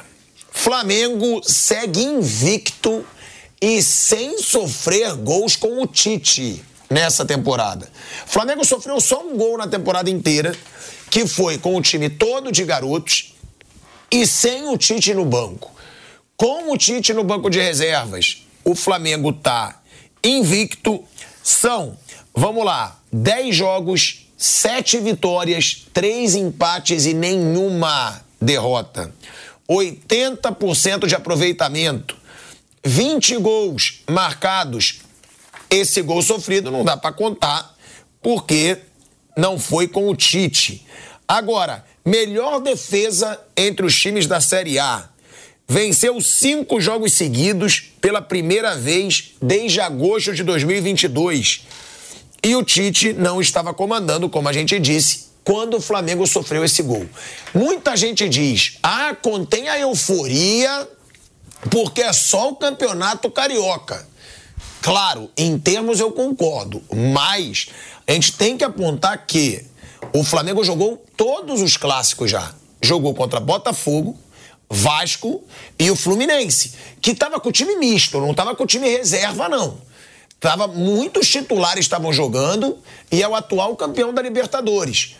E o Flamengo, Mauro, que, na minha opinião, no ano passado, era um par de a zaga do Flamengo. Era uma bagunça a zaga do Flamengo. Era um gol mais ridículo do que o outro, sofrido pela zaga do Flamengo. O que esperar desse Flamengo pelo que você vem vendo do Tite? E outra, você acha exagero ou acha pertinente a comparação com o Jorge Jesus? porque ele já tem um aproveitamento superior ao do Jorge Jesus no começo de trabalho. Comparação. É isso, mas Jorge Jesus chegou com Libertadores, é Copa do Brasil e Brasileiro. Claro, não dá para comparar. O Jorge Jesus chegou e pegou as competições mais difíceis. É, acho até que o próprio Tite jamais faria essa comparação, porque ele sabe muito bem que há uma diferença muito grande entre é, os desafios que aparecem para ele que apareceram para o português quando chegou ao Flamengo em 2019. A única coisa que tem próxima aí são os números, mas em cenários muito diferentes. O que pode se esperar é o que já está acontecendo. O, o, time é um time seguro, toma poucos gols, né? na verdade nem tomou gol, na verdade, como você frisou, o gol único que o Flamengo sofreu no campeonato foi do time sub-23, o Tite estava lá nos Estados Unidos, né? Então o time não toma gol e o time está tá melhorando. Se você for observar contra o Vasco, teve duas oportunidades que o Léo Pereira salvou quase em cima da linha. Aí contra o Botafogo, teve chance com o Tisquinho e teve chance com o Júnior Santos, de dentro da área. O Fluminense não teve chance. Foram dois chutes, um do Alisson, com braço de falta, não é chance criada, assim, trabalhada, é uma falta, né? O goleiro defendeu. E no segundo tempo, o chute do Alexander, que o Rossi também defendeu em dois tempos, que não foram, assim, claríssimas chances de gol. O Fluminense, pra, o Cano não conseguiu ter uma oportunidade do jogo. O Cano nem foi visto no jogo. Entrou o Joe Kennedy e não aconteceu nada. Então, esse time do Flamengo já é um time que demonstra é, que, assim, dá poucas oportunidades aos adversários. É, vinha apresentando aquele velho problema das muitas chances criadas e perdidas nos jogos contra pequenos, mas no domingo até não criou tanto, mas foi efetivo, né? Quando criou, aproveitou, venceu o jogo jogando melhor. É, havia uma pressão, obviamente, maior em cima do Flamengo. O Fluminense está preocupado com a Recopa, o Fluminense tem títulos conquistados, ou seja, está no momento bom. O Flamengo que está. Os jogadores do Flamengo que estão sob cobrança. Eles é que têm a obrigação de apresentar alguma coisa. Porque o Tite é. chegou no final do ano, o De La Cruz é novo no clube, o Vinha está chegando agora, mas os outros não. Todos participaram dessa pataquada que foi a temporada passada. Eles estavam em campo, foram eles que tomaram de 4 a 0 3 a 0 4 a 1 né? Maringá, é, empate com o Nublense, derrota para o Alcas. Foi com esse pessoal, esses jogadores aí. E alguns que foram embora. Então, eles devem. Então, acho que eles entraram mais pressionados a apresentar um bom futebol e o time está evoluindo. Não vai ser o time como o Jorge Jesus, que o Tite é o Tite, o Jorge Jesus, o Jorge Jesus. Mas eu acho que pode ser um time muito competitivo. Talvez tão competitivo quanto era o do Jorge Jesus, só que de uma outra maneira, de uma outra forma. O que não significa um time defensivo, nada disso. Tanto que o time tem muitos gols. Né? Uma média de dois gols por jogo, pouco mais até, se você contar só os jogos do time, do time principal mesmo, né? E o Pedro tem um gol por jogo. Nove gols em nove jogos. No Carioca, sete gols em sete jogos. Ah, só faz gol um time pequeno. Mentira. Pesquisa os gols. Domingo fez no Fluminense. Ano passado fez no Palmeiras. Fez no Corinthians quando o Flamengo ganhou a Copa do Brasil, na final o gol foi nele. Fez no Atlético Paranaense, de bicicleta. Foi artilheiro da Libertadores. Ah, mas o Gabigol fez o gol do título. Sim, tira os gols do Pedro, vê se tem final. Não tem final, né? Você tira os gols do Pedro. Ah, mas o Gabigol ajudou. Sim, ajudou, mas o Pedro fez o gol. O Pedro faz gols. Faz gols. Aliás, ele faz muitos gols. Faz muitos gols. Fez 35 ano passado, tem 9 em 9 jogos. E é um jogador que eu acho que ele ainda pode melhorar alguns, algumas questões em campo. E me parece que ele agora está bem. Ano passado estava com aquele mimimi, ah, reserva, está insatisfeito. Aí alguém Teve o soco também. Fora a questão do soco, ele, ele se recusou. Ah, o soco, antes do soco, tem um erro dele também. Que ele, ele teria se recusado a, a continuar o aquecimento. O que gerou a reação indesculpável e injustificável do Pablo que o agrediu, correto? O preparador do São Paulo. Mas ele cometeu esse erro. Depois não se apresentou no dia, não deu satisfação. Podia ter ligado, olha, eu estou muito chateado, tomei um soco na cara, porra. Não estou legal, vou ficar hoje aqui, tudo bem. Ele não aparece, o Flamengo até o puniu, né? Enfim, ele teve um, umas escorregadas, mas me parece que agora ele está bem melhor. Não só porque vai ter filho e tal, tá? vai, ter gêmeos. Né? Gêmeos agora. A mulher está grávida e tal, está feliz da vida. A reação dele depois das vaias no jogo do Boa Vista, eu acho que foi bem, bem diferente do que era no passado. E ele falou ainda, né? Ele foi na, na zona tá, mista. Foi ali, tá tranquilo, não, tudo bem e tal. Acho que tá. Porque essa assim, é uma coisa muito clara, assim. Cara, em que time o Pedro jogaria hoje no Brasil? Acho que todos. Em que time ele não seria o seu trovante titular? Para pensar. Ele jogaria em todos. Todos. É. Se ele fosse o Fluminense, ele e o Cano, como é que ia ser? Ia jogar os dois, como é que ia ser? Isso é uma briga, né? E ele é bem mais novo que o Cano. O Cano tem 35, ele tem 26. Ele tem uma diferença de 9 anos. Quer dizer, um jogador que ainda pode evoluir, ele pode melhorar alguns aspectos do jogo. O Tite levou para a Copa do Mundo, que evidencia que ele gosta do jogador. Então, assim, é, acho que assim, a fase é bem interessante. O De La Cruz já está mostrando quem ele é, né? E é importante entender. O De La Cruz não vai aparecer em estatísticas de gols e de assistências. Ele é um cara que ele faz o jogo fluir. E o segundo gol é bem isso. Ele vai buscar a bola lá no meio-campo, quase no campo de defesa. Aí ele parte com ela, tem três jogadores para cercá-lo. Ele encontra uma solução, sai da marcação, aí já clareia tudo. Quando ele sai, o Arrascaeta recebe bola livre. Aí toca de calcanhar, Pedro de calcanhar, o gol do Cebolinha. E tudo começa com o De La Cruz. Ele é esse cara. Ele talvez não apareça com assistências, com gols, como outros aparecem, mas ele é o cara que faz o time funcionar. E ele jogando mais solto ali sem o Gerson, ele já está se encontrando. É isso que eu ia falar, Mauro. Significa... O Gerson perde a vaga? Porque agora ele está jogando na posição dele, né, o De La Cruz? É, assim, eu acho que o De La Cruz tem várias posições que ele pode jogar. Mas o primeiro, o primeiro posicionamento do time do Flamengo, onde ele rendeu mais, foi esse. Eu acho que a questão é o seguinte: a gente está falando agora de uma fase do campeonato que é um jogo por semana só do estadual. Então todo, todo jogo é o mesmo time. A partir de abril, daqui a pouco mais de um mês, muda completamente. Você vai ter o início da Libertadores, o brasileiro e os jogos da Copa do Brasil para os times que estão na Libertadores. Aí é quarto domingo, quarto domingo, sábado, terça, quinta, aquela coisa. Jogo no meio de semana e fim de semana. Então você vai ter que ter jogadores. Vai ter jogo que não vai jogar o Rascaeta, vai ter jogo que não vai jogar o De La Cruz, vai ter jogo que vai voltar o Gerson, não vai jogar o Gerson. E eles vão se revezar.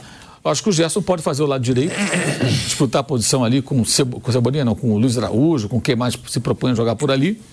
E ele talvez ficar mais solto ali como um homem de meio campo com mais liberdade. Eu acho que a tendência, imagina, é o Tite não mais amarrá-lo. Amarrá-lo é força de expressão, tá? A ponta, a margem do campo porque está vendo que ele rende ali. E o Gerson talvez encontrar outro posicionamento. E eventualmente não vai jogar o Arrascaeta. Vai ter um jogo que o Arrasca vai ser preservado. Pode jogar o Gerson, o De La Cruz e o Pulga. Pode ser um tripé de meio campo também. O Gerson pode jogar mais à frente, o Gerson pode fazer outras funções. Ele e o Gerson são caras versáteis. E eu acho eu vejo assim, é um começo de entendimento desses jogadores, eles dois e os demais que pode significar algo muito interessante à medida que esses caras se entrosem.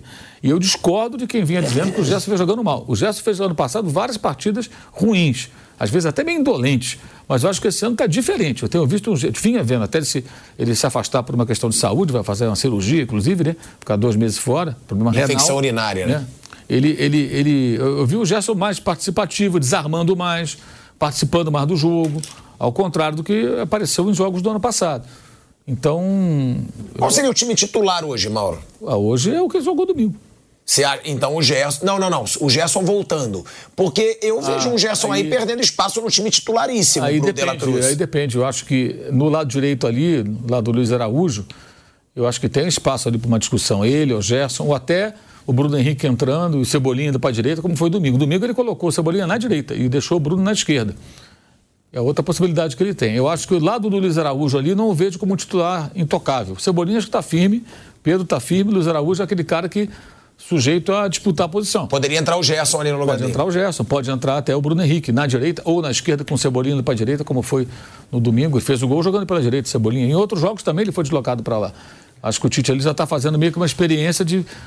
Se ele, se ele entender que o Cebolinha pode ser um ponta que atua dos dois lados, com, com bom desempenho, ele ganha ali um coringa bem interessante, que aí ele pode ter o Bruno Henrique no habitat dele, que é o lado esquerdo, o Luiz Araújo e o Cebolinha ficar de um lado ou do outro. E até ter troca, movimentação e tudo mais, né? Então, assim, ainda é um período de testes. Mas eu entendo que quando o Gerson estiver bem e ele entrosado, jogando com o De La Cruz, com o e, e outra coisa, ah, o Gerson retém a bola, o De La Cruz dá mais dinamismo ao jogo. Sim, mas é bom você ter jogadores de estilos diferentes, né? Tem hora que você tem que acelerar o jogo, tem hora que você tem que cadenciar o jogo. O Gerson é um cara que prende bem a bola, segura, cadencia, às vezes é, é necessário. Você está jogando fora de casa, está ganhando de 1 a 0. Quando você quer esfriar o adversário, você faz o quê? Você acelera o jogo? Não, você cadencia o jogo. O Gerson tem essa característica. Eu sei que o Tite tem ótimos jogadores nas mãos. O, o Ayrton Lucas voltou a jogar bem. Coincidência ou não, né? Tem uma sombra imensa agora do Vinha. E jogou bem. O Varela jogou bem domingo. Uma boa partida, porque o Fluminense ele concentra vários jogadores do lado do campo e tenta fazer sempre a superioridade, né? A bola está aqui, e põe vários jogadores aqui. E os laterais iam sofrer bastante ali, porque os jogos as jogadas muito pelos lados. Eu acho que tanto o Ayrton quanto o Varela foram bem. O Varela defensivamente foi muito bem. O Fluminense tentou jogar pelo lado dele, não, não aconteceu nada demais. Então acho que é uma questão de. É um processo. O time está em andamento. É, é, a cara do Tite isso aí, é o time do Tite. É o time do Tite. O time que vai sofrer pouco e que deve crescer na criação de jogadas e aproveitamento de jogadas ofensivas, acho que no decorrer da temporada. Parecido com o que aconteceu em 2015. Em 2015, com um elenco que não era tão farto e com seríssimos problemas de, de financeiros no clube de salário atrasado e tudo mais, e foi um time excelente, que ganhou o campeonato. É uma das melhores médias né, de ponto da história do, do Brasileirão de pontos, é daquele Corinthians 2015. E agora está num lugar que não atrasa salário, recebe bons jogadores, vai receber gente no meio do ano, certamente vai ter mais contratações na janela de junho, deve receber mais um ou outro jogador. Quer dizer, pô, uma situação. Pode chegar o Léo Ortiz ainda. É, hoje tem o jogo do Bragantino, né? Então foi 0 a 0 lá com Águilas Douradas. Então, assim, se o Bragantino avançar, é um cenário. Se o Bragantino acontecer uma zebra, a gente não sabe o que vai, o que vai rolar. Ele sai da Libertadores, né? E ó, a gente tem essa situação da comparação Tite e Jorge Jesus. Eu concordo com o Mauro, não Aí tem é a mesma como. coisa que o Mano a Mano, pô. É, olha aí. Cara a cara. Olha aí. E ó, várias pessoas falam como estão gostando das suas reações no mano a mano. Sabia? É mesmo? É, verdade. Agora, o Emílio do Pânico falou comigo ontem no elevador. Ele é genial quando você pergunta pro Mauro César do Mano a Mano. Ele, e ele falou, ele é muito bom pro debate. Eu falei, maravilhoso. Maravilhoso. Até porque não tem graça sem eu levar fora do Mauro César Pereira. Não, mas eu não dei fora em você. Apenas eu disse que eu penso do cara a cara do mano a mano. Por uma questão de honestidade para O Emílio ainda usou uma frase. Ele falou, é muito bom que ele fala, isso não serve pra nada. Não serve, eu acho que o Bruno concorda comigo. Embora o Bruno participe, Participe. é um cara, Mas o Bruno, você o tá Bruno é um cara mais educado. É. Ele responde. Mas eu já tá não sou tão dois assim. times. Não é dizer que o time mas- vai ganhar por causa disso. Mas é legal. Você compara ponta direita com volante, faz as comparações. Aí é o Bruninho que me salva sempre, de que aí, aí, aí, às vezes eu me Tem perco. times que jogam diferente um do outro, aí fica, fica mais difícil. Agora, essa comparação do Tite, né, com o Jorge Jesus, claro, o Tite já gera uma euforia no torcedor do Flamengo que nenhum treinador conquistou aí recentemente. Seus olhos começam a brilhar. Nenhum. E aí, quer comparar. Mas não dá pra comparar, porque ele tem aí já. Pô, quantos jogos ele tem pro estadual, Mauro? Sete? O Tite? são- ele, com ele. São, são sete. é. Sete jogos do Tite em estadual. E aí a comparação é pelos é, os primeiros 20 jogos. Pô, então, o Jorge Jesus pegou Copa do Brasil, que ele foi eliminado, ele pegou Libertadores e Brasileiro. Não dá pra fazer essa comparação, não só pelo meu amor por Jorge Jesus, mas porque é sacanagem você pegar o nível dos adversários do Campeonato Carioca com o nível dos adversários que o Jorge Jesus pegou no Brasileirão e na Libertadores. Agora, só o fato de já ter essa comparação já alimenta a Que não foi euforia. feita por você. Que não foi feita É, por mim. Se exclui. Você tô me excluindo. Tá na pauta, tô vendo. É, já alimenta a euforia do torcedor rubro-negro. Pastor que fez. E aí a gente tem Pastor. Tite superando o aproveitamento do Jorge Jesus nos primeiros 20 jogos. O atual treinador tem esse melhor aproveitamento. Se o Flamengo do Tite não encanta tanto ainda quanto o Jo- o Jorge Jesus, os números estão jogando a favor. E, é claro, é o que a gente fala sempre: ele ganha tranquilidade para trabalhar. A partir do momento que ele está ganhando, a partir do momento que ele está com os números impressionantes, a torcida não incomoda, ele barra o Gabigol sem ser vaiado. Não tenha dúvida que se o Tite tivesse barrado o Gabigol estando mal, Lógico. nossa, ia estar um pesadelo pro Tite. E eu ontem, Mauro, eu até acho legal você ouvir isso, que eu fiz o Reis da Resenha com o Leandro Castan, né? A gente entrevistou o Leandro Castan, zagueiro, e ele foi lançado pelo Tite como titular do Corinthians. E a gente perguntou dessa situação pro Castan.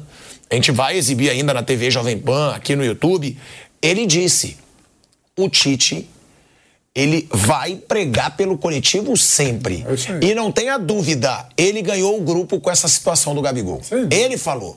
Porque ele tá mostrando ali que é o coletivo, que não vai ter alguém que vai mandar no grupo E ele tem certeza, ele falou, eu tenho certeza que ele não vai perder o grupo. Eu nunca vi o Tite perder o grupo, ele é muito bom para grupo. Ou seja, ele chega cheio de moral. 14 vitórias, 2 empates e 4 derrotas. Isso desde que ele chegou. 37 gols marcados, 11 sofridos, 73,3% de aproveitamento. Asmar, uh, você estava em Paris nesses últimos dias, na semana passada, então eu exatamente... Eu estava em Paris? Em Paris, é, você não estava Que Paris, irmão? Eu sou raiz, eu tô então, na praia, então eu tô tá. no... E aí eu falei sobre isso, sobre esse episódio do, do Tite com o Gabigol. Ah, eu disse que alguém falou que ele poderia perder o vestiário porque ele tomou essa atitude. Eu falei assim: olha, ele só vai perder o vestiário se o grupo do Flamengo for desprezível. O que eu não acredito. Porque ele jamais. É, é, quem está do lado e viu a cena, é, ficou muito claro que ele deu um bico no, é, no ego, naquele pacotão de ego. Foi muito ótima a decisão dele, não fez carnaval, não fez escândalo, falou no vestiário, não ergueu a voz, falou claramente que não gostou do que fez o Gabigol, que o mundo não gira em torno dele e que o Flamengo é mais importante e o grupo também. Então, eu acho que foi uma, uma atitude excelente do, do, do Tite uh, e falei sobre isso aqui. Com relação ao time do Flamengo, acho que o Flamengo vai ser muito melhor do que foi na última temporada. Uh, o técnico está arrumando a casa, não toma gol faz tempo, tem status, tem personalidade, o time é bom, o elenco é bom e raramente, estou é, falando antivisão do fato, né? Raramente o Flamengo vai perder nessa temporada. Serão raras as derrotas do Flamengo, a meu ver, nessa temporada, Asmar. Bruno Prado. É, os números realmente não dá para fazer uma comparação certa, isso é mais curiosidade, mais para é, para mexer com, com, com, as pessoas, com o torcedor, enfim, mas é, realmente você coloca sete jogos de estadual é outro nível, é outra coisa, né? Não dá para fazer uma comparação justa aí. E outra coisa que é importante, né? Mas eu acho que isso aí já está sendo assimilado é, não querer que o time do Tite jogue como o time do Jorge Jesus. E isso acho que atrapalhou o Flamengo também em alguns momentos nesses últimos anos, né? Ficar sempre a expectativa que o time vá jogar daquela maneira como jogou no segundo semestre de 2019. O time do Flamengo, ele com o Tite tem tudo para ser muito forte, tem tudo para ser um time que vai lutar pelos títulos, que vai perder pouco jogo, que vai tomar pouco gol é, pode ser campeão brasileiro da Libertadores, enfim, isso a gente vai ver mais para frente o que vai acontecer. É, mas da a sua maneira, né? Porque além da diferença dos técnicos, eles cada um tem a sua ideia de futebol. O elenco já não é mais o mesmo. Hoje, alguns ainda estão lá. Na época do Jesus, falava-se muito do quarteto ofensivo, que era muito bom. Everton Ribeiro, Arrascaeta, Bruno Henrique e Gabigol. O Everton Ribeiro já não está lá. O Arrascaeta, o Bruno Henrique e o Gabigol estão hoje, só o Arrascaeta é um titular absoluto. O Bruno e o Gabigol têm ficado no banco. E estão mais velhos também. Aquilo foi em 2019, nós estamos em 2024. Eles estão, eles já estão cinco anos mais velhos. Isso faz uma, uma diferença. Claro que o desempenho não vai ser o mesmo. Então, é só. Claro que aquele time é inesquecível, um time que marcou e é natural que exista. Isso acontece em vários lugares do mundo. Né? Quando tem um grande time, fica sempre a esperança, não, agora vai repetir, agora vai acontecer, vai, vai ser o que já foi da outra vez. Mas não, não vai ser. Pode ser muito bom, muito eficiente, pode até ter números melhores. Quando acabar o ano, pode olhar os números e falar, nossa, o cara, agora com todas as competições, o aproveitamento dele é melhor. Mas o, aquele jeito de jogar não vai ser igual, vai ser diferente. É, o, o Tite é capaz de terminar o ano, sei lá, com é, sete derrotas no ano, igual o Abel terminou com o Palmeiras em 2022, sete derrotas. Ele é capaz de não chegar nem a dez derrotas no ano, é, de ganhar o Brasileiro, ganhar Libertadores, um, um aproveitamento fantástico. Mas aqui se, o, outro, vai ser outro tipo de jogo, não vai ser igual aquele. Agora, Mauro César Pereira, uma declaração do Tite né, gerou polêmica com relação ao Daniel Alves. O Tite falou sobre a situação do Daniel Alves, aí ele acabou comparando com a situação do Neymar e gerou uma polêmica. Claro que o nosso Bruno do YouTube viu que você falou sobre isso. E aí ele falou: não deixa o Mauro sair antes de falar sobre o assunto. Ele quer capa, né? Ele quer a capa lá pro YouTube. Agora, Mauro César Pereira. É, qual foi a crítica que você fez e o que, que você achou da declaração do Tite? o Tite foi perguntado pelo Igor Siqueira. Quer que eu bote a declaração? Eu do, vou botar. Do aí... UOL é, sobre o episódio do Daniel Alves, né? Eu vou botar antes, que aí você vai falar em cima da declaração. do Daniel Alves, né? De acoldo com a condenação. Não. Daniel Alves foi condenado pela Justiça da Espanha por estupro. Está preso. Aí o repórter perguntou porque o Tite convocou o Daniel Alves, inclusive para, para a seleção brasileira na Copa do Mundo, chegou a dizer que ele transcendia o futebol, fez altos elogios ao Daniel. Então é uma pergunta absolutamente pertinente desse contexto.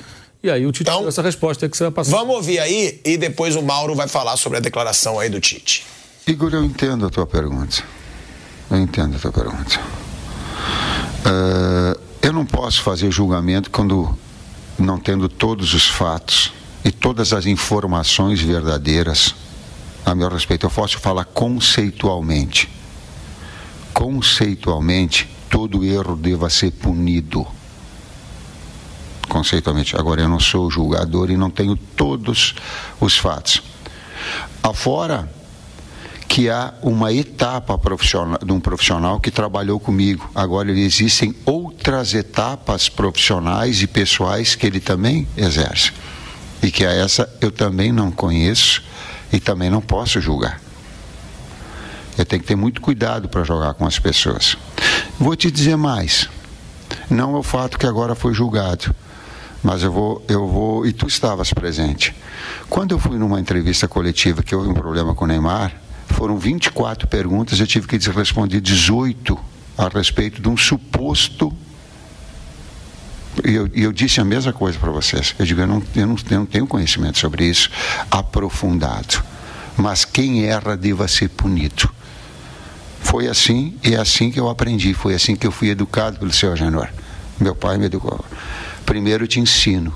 O segundo, tu é punido para que tu aprenda. Olha aí, Mauro César Pereira. É, ele foi ensaboado, ele não respondeu de forma efetiva, porque ele falar, não tem, não tem as informações, não é possível que o Tite não tenha tido nenhuma curiosidade de ler uma matéria sobre um assunto que teve todas as manchetes. Né? O Daniel Alves foi, foi condenado o Neymar, havia lá uma insinuação, uma suspeita, uma acusação, sei lá, que não se comprovou. O Neymar está solto, o Neymar não foi condenado a nada. A comparação, na minha opinião, ela é totalmente descabida. Quando fizeram a pergunta sobre o Neymar, de fato, podia falar, cara, o que, que tem o Neymar? O que está provado contra ele? Não vou me aprofundar no assunto. Perfeito. Agora, no caso específico, não. Ele não precisa conhecer todo o processo. Ninguém está pedindo que ele julgue como se fosse um advogado, um juiz, um desembargador. Não, não. É a opinião dele. Ele poderia dizer o seguinte, sei lá, Olha, eu convoquei o Daniel Alves, nunca tive nenhum problema com ele, sempre elogiei, teve uma ótima conduta profissional comigo. Mas agora, ele foi condenado pela Justiça da Espanha. Se ele cometeu um crime, foi condenado que ele pague. Acabou, ponto final. Mas ele ficou todo ensaboado numa. Aí associou com a questão do Neymar, que não tem nada. Mas ele diz, né, que seja punido. Se errou, que seja punido. Ele falou. É, exato, mas foi assim, muito. Gente, e tem uma, tem uma vítima nessa história também, né? Exato, né? Então, assim, eu achei muito mal, achei que ele foi bem mal, achei que ele poderia ter sido mais claro, mais direto, menos ensaboado. Um momento bom dele aí na sua carreira, no Flamengo. E essa pergunta viria em algum momento, claro. Porque lá atrás, quando ele convocou o Daniel, foi, foi muito questionado porque é um jogador já veterano que não estava numa grande fase técnica. E aí ele fala: não, o Daniel transcende o futebol. E de fato, ele transcendeu o futebol, ele foi para o noticiário policial. Ele foi condenado. Não tem nada. O Neymar não foi condenado a nada, gente. E aí tem ainda outra questão, né? Parte da pena do Daniel foi amenizada mediante o pagamento de um valor que teria sido é, cedido pelo, pela família do Neymar. Acho que foram uns 800 mil, né? É, é, que reduziu, inclusive, o, o, tempo né, de prisão ali dentro de uma lei curiosa, estranha, sei lá, da, da, da Espanha. Mas estamos falando de uma pessoa que foi condenada, que nem o caso do Robinho. O Robinho é um, é um cara condenado na justiça italiana, que como o Brasil não extradita seu cidadão, ele fica aqui no Brasil. É Mas ele tem uma condenação também. O, o Neymar não, não tem nada a ver com o Neymar. O Neymar houve, sei lá, no máximo uma insinuação, sei lá como definir isso, e nada se provou contra o rapaz. Então ele usou até um, um episódio anterior para meio não. Assim, e cara, um cara na posição dele, foi técnico da seleção e convocou o Daniel e tudo, é normal que se faça essa pergunta. Eu acho que ele foi bem feliz. É, poderia ter aproveitado a oportunidade para ter sido mais enfático, porque são coisas que não aconteciam antigamente que hoje estão acontecendo. Né? Porque essa questão do, do, do, da violência sexual ela, isso é uma coisa que acho que é importante as pessoas pensarem. Eu escrevi outro dia sobre isso porque eu vi, um, eu vi esse comentário e isso me, me tocou bastante. É, a violência sexual, geralmente contra a mulher, ela não é uma questão apenas de, de desejo do, do, do, de quem, quem violenta. É uma questão de poder também, sabe? De poder sobre a outra pessoa. Do como não. Como você diz não. Como você não quer. Olha quem eu sou, né? É, ou eu sou mais forte, ou eu sou poderoso, eu sou as duas coisas. E isso é muito sério. Assim, a nossa sociedade está discutindo isso.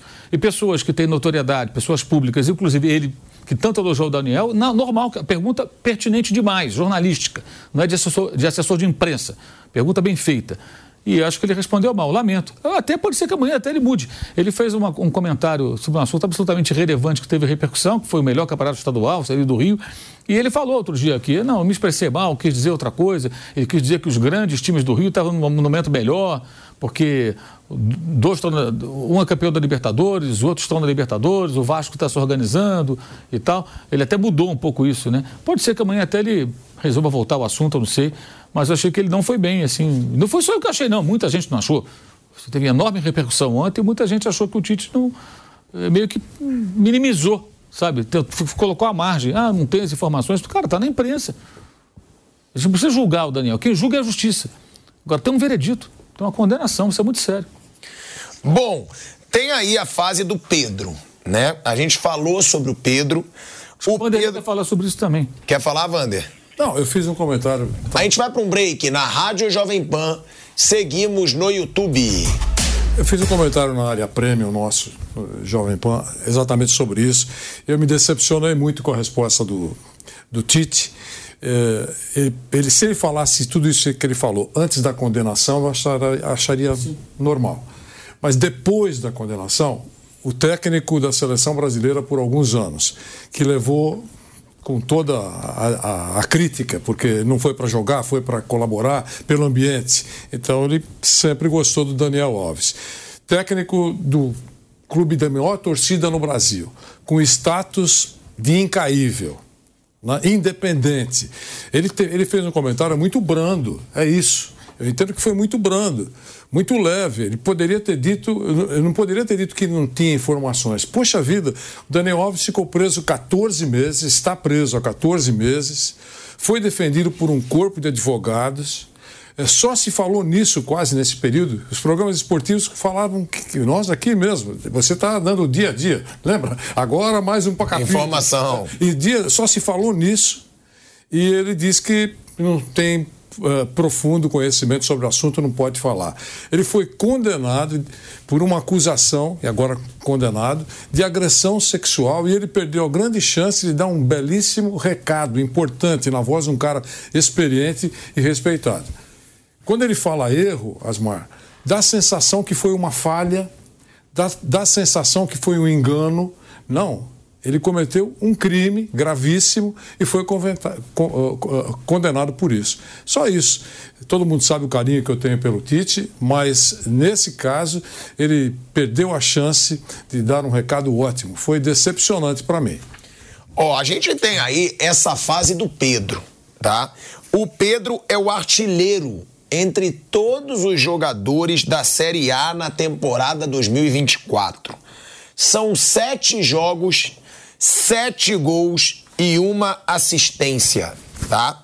O Pedro tem sete gols em sete jogos, ou seja, a média de um gol por jogo, uma assistência, oito participações em gols. Então, a gente tem aí, como disse o Mauro, Bruno, uma situação bem complicada para o Gabigol. Para o Gabigol, a gente tem uma situação muito complicada, porque o Pedro está se firmando, o Pedro é o jogador favorito para ser o centroavante do Tite. E tudo indica agora que o Pedro não vai ser tirado. E o Gabigol tem entrado cada vez mais tarde. Sim. Entra com 35, entra com 34. Antes ele já chegava a entrar com 10, 15 do segundo tempo. Ou seja, é um Pedro se firmando com personalidade para se firmar. Porque o Pedro agora foi vaiado, falou: ó, é normal, eu não tenho essa rivalidade com o Gabigol, foi criada. Estamos voltando para a rádio. De volta à Rádio Jovem Pan, agora na rádio e no YouTube, para falar dessa situação do Pedro. Bruno, artilheiro da temporada entre os clubes da Série A. Sete gols em sete jogos. Uma assistência eu acho que ficou complicado para o Gabigol, hein, Bruninho? É, ficou. O Pedro está aproveitando muito bem a oportunidade, está tendo uma sequência, o Tite gosta do jogador E ele está fazendo a parte dele, né? ele está fazendo o gol. É, o, o, Pedro é um, é um artilheiro. Claro que não é impossível Gabigol e Pedro jogarem juntos, já jogaram juntos com sucesso em 2022. Mas me parece claro que nesse momento, na cabeça do Tite, é um ou outro. E o Pedro está bem, né? então o Tite não teria nem como mexer, né? não tem é, nem como justificar uma mexida. Então hoje o Pedro está à frente do Gabigol, o Pedro está numa boa fase, é um, um, um artilheiro do futebol brasileiro até aqui no ano. E é um cara que, inclusive, pode ser convocado para a seleção brasileira. Né? O técnico da seleção, que vai convocar sexta-feira, é o Dorival Júnior, que trabalhou com o Pedro no Flamengo. Nesse momento, até que os dois jogaram juntos, foi com o Dorival. E o Dorival gosta muito do Pedro também. Então, é um ótimo momento. Não tem como mexer nele, não. Ele está muito bem. É, a situação do Pedro, né, é aquilo. Ele também não estava numa fase brilhante, não. Não. Tava jogando bem um jogo, não jogava bem vários. Ah, depois daquele hat-trick lá dele, contra o Bangu, Sim. o Pedro deu uma deslanchada e aí assumiu a vaga. E é claro, o centroavante é isso, é fazer gol. Ele fez três gols, ganhou confiança. Aí já vai, já emplacou outros gols. Teve o foi o. Qual foi o jogo que ele saiu vaiado? Acho que foi Boa Vista, não foi? Foi Boa Vista, foi 4 Foi o Boa Vista, que ele perdeu, perdeu um pênalti e perdeu um gol cara a cara. E a personalidade do Pedro para falar e falar do jeito que ele falou depois daquele, daquele lance, depois daquelas vaias, mostra a personalidade dele e é uma preferência. Agora, Vanderlei Nogueira, eu acho, tá, que o Gabigol vai sair. Eu acho. Eu acho que o Gabigol não vai aceitar essa situação no Flamengo. Se continuar até o meio do ano, acho que ele assina um pré-contrato com algum outro clube. Discordo quando o Vamp diz que ninguém vai querer. Eu acho que vai ter fila para contratar o Gabigol e caro no futebol brasileiro. Bom, uh, você lembra aquela conversa de que se ele voltasse a fazer gols, tudo seria diferente até metade do ano. Tudo seria diferente. Ele não está fazendo e não está brigando pelo lugar do Pedro com mais força, né? O Pedro está agradando e está se firmando como titular. Então essa possibilidade existe. Eu só acho que é, é, é, essa figuração de linguagem que você falou, fila, é muito é, eu, eu, não acredito nisso. Eu acho que pode surgir algum time. Eu estou dizendo pelo, pelo que ele vale. O cara não tem eh, poder de caixa para contratar o Gabigol. Será surpreendente para mim se for contratado por um time pagando um patamar que ele vem eh, recebendo já há algum tempo. Ele vai concordar em baixar uh, o volume financeiro que ele recebe mensalmente de, de, de forma substancial? Vai concordar. Aí tudo bem. Se for assim, tudo bem, pagando um. Hey guys, it is Ryan. I'm not sure if you know this about me, but I'm a bit of a fun fanatic when I can. I like to work, but I like fun too. It's a thing. And now the truth is out there. I can tell you about my favorite place to have fun Chumba Casino. They have hundreds of social casino style games to choose from, with new games released each week. You can play for free anytime, anywhere and each day brings a new chance to collect daily bonuses. So join me in the fun. Sign up now at ChumbaCasino.com. No purchase necessary. BGW. Void were prohibited by law. See terms and conditions. 18 plus. Um salário eh, dentro do normal para ele, num, num clube que vai pagar em dia, eu acho que é um jogador que será ótimo. Mas não será fácil aparecer alguém com porte financeiro para pagar. Agora, tudo indica, se ele não aceitar reserva, ele vai partir. É isso que você falou. Eu acho. Eu acho. Acho que o Gabigol não vai, vai, não vai aceitar essa situação de ser banco no Flamengo. Acho mesmo. Acho que ele vai assinar um pré-contrato com algum outro clube. Acho que o Palmeiras gostaria de ter o Gabigol. Acho que o Grêmio gostaria de ter o Gabigol. Acho que o Corinthians faria loucuras para ter o Gabigol. Ah, mas já contratou o Pedro Raul. Tá bom. Mas eu acho que é outro nível Nossa, de jogador. É. Até o meio do ano tiver nessa situação, ele vai procurar outra coisa. Aí, se vai conseguir sair no meio do ano ou não, é diferente. Ele tem um contrato até o fim do ano. Mas acho que se até vai chega maio, junho, ele está mais ou menos nessa situação, ele vai conversar, vai negociar, pode até assinar um pré-contrato, né? Dentro da lei, ele pode assinar já quando estiverem faltando seis meses para o final. Eu acho que se ele, se ele não recuperar o lugar dele, por enquanto nada indica que vá, também por causa do desempenho dele, ele vai começar a negociar uma situação para o ano que vem ou até tentar negociar uma saída no meio do ano. É, essa disputa, né, pelo ataque no Flamengo. E, ó, tá tendo uma, dis uma disputa também por um atacante, mas é entre São Paulo e Vasco da Gama, hein? Porque o São Paulo vem conversando com o André Silva. O André Silva, que tá aí já há três semanas negociando com o São Paulo, ele tá no Vitória de Guimarães de Portugal, né? E hoje o clube português pede cerca de 3 milhões e meio de euros, quase 19 milhões de reais para fechar com o jogador. Para o São Paulo fechar com o jogador. A ideia inicial da diretoria do São Paulo é apresentar nas próximas horas uma proposta de forma parcelada. Algo que, a depender da divisão, pode agradar aos portugueses. O André Silva tem 26 anos, esteve muito perto aí de ser negociado em janeiro com o Elas Verona da Itália e está no futebol português desde 2017, tendo defendido também Rio Ave e Arouca. Vale deixar claro que o jornal Record de Portugal traz a notícia que o André Silva não treinou no Vitória de Guimarães nessa terça-feira, ou seja, hoje. Se despediu dos seus companheiros e está a caminho de São Paulo. Muita gente não conhece o André Silva. Eu não conheço o André Silva, não tenho vergonha de falar. E aqui, André Silva pelo Vitória de Guimarães, disputando a Liga Portuguesa. 44 jogos, 16 gols, 3 assistências. 98 finalizações, 37 no gol, 42 passes decisivos, Bruninho. Você conhece o jogador? Eu não, eu não conhecia. Depois que começaram a falar desse interesse, eu fui pesquisar mais sobre o jogador. Nesta temporada ele tem bons números, né? Nessa atual ele tem 13 gols em 28 jogos. Nas outras, lá em Portugal, os números não são tão bons. Na passada, por exemplo, 32 jogos, só 6 gols. Na anterior, 34 jogos, 10 gols. É, que até não é um número tão ruim, né? Dá quase um gol a cada três jogos. Mas, enfim, nessa temporada os números dele são melhores. É, pelo que eu vi de alguns vídeos, ele, ele é um centroavante é, um pouco mais rápido. É alguns gols dele que eu vi nos vídeos são de bolas cruzadas que ele entra de frente, batendo, né? Num, é, é um cara mais de receber a bola em profundidade. E o São Paulo precisa de um reserva para o Caleri porque não tem. É, o São Paulo, quando não tem o Caleri, ele não tem um centroavante. Ele pode adaptar. O Galopo já jogou de centroavante, Luciano. o Luciano, é, o Juan, mas nenhum deles é um centroavante de fato. Então o São Paulo precisa, o Vasco também estava atrás. É, pelas informações, a proposta do Vasco até era um pouco melhor para o time português, ou pelo menos pagaria mais rápido. Né? O Vasco pagaria à vista, ou, ou, ou quase tudo à vista. O São Paulo é um negócio parcelado, mas que o jogador quer jogar no São Paulo. Então é, é isso que está rolando e pelo jeito ele está vindo para o São Paulo, né? Só ver se o Guimarães topou a, a proposta do São Paulo, que seria é, ele receberia um, em parcelas, né? Do Vasco ele receberia quase tudo agora. Se o time português topou, ele deve jogar no São Paulo porque é a preferência do jogador. Então é mais por uma posição carente. Mas às vezes eu fico um pouco assustado. Como eu falei, eu mesmo não conhecia o jogador antes desse interesse, fui pesquisar, fui ver alguns vídeos, fui ver os números. É, e acho que 90% ou até mais das pessoas que acompanham o futebol, que torcem, também não conhecem.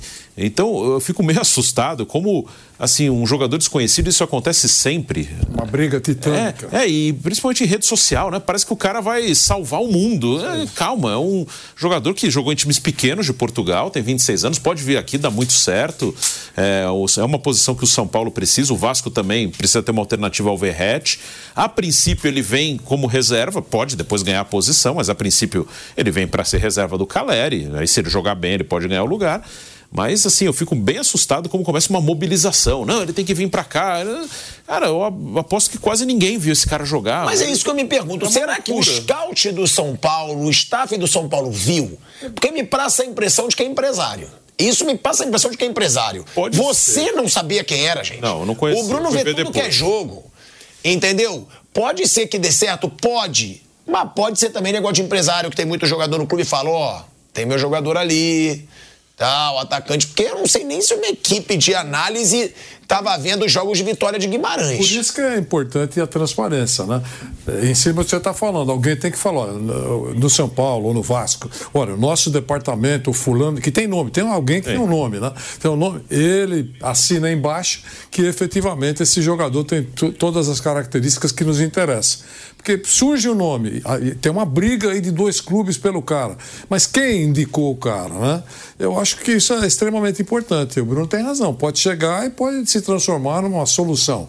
E também pode chegar e não acontecer absolutamente nada.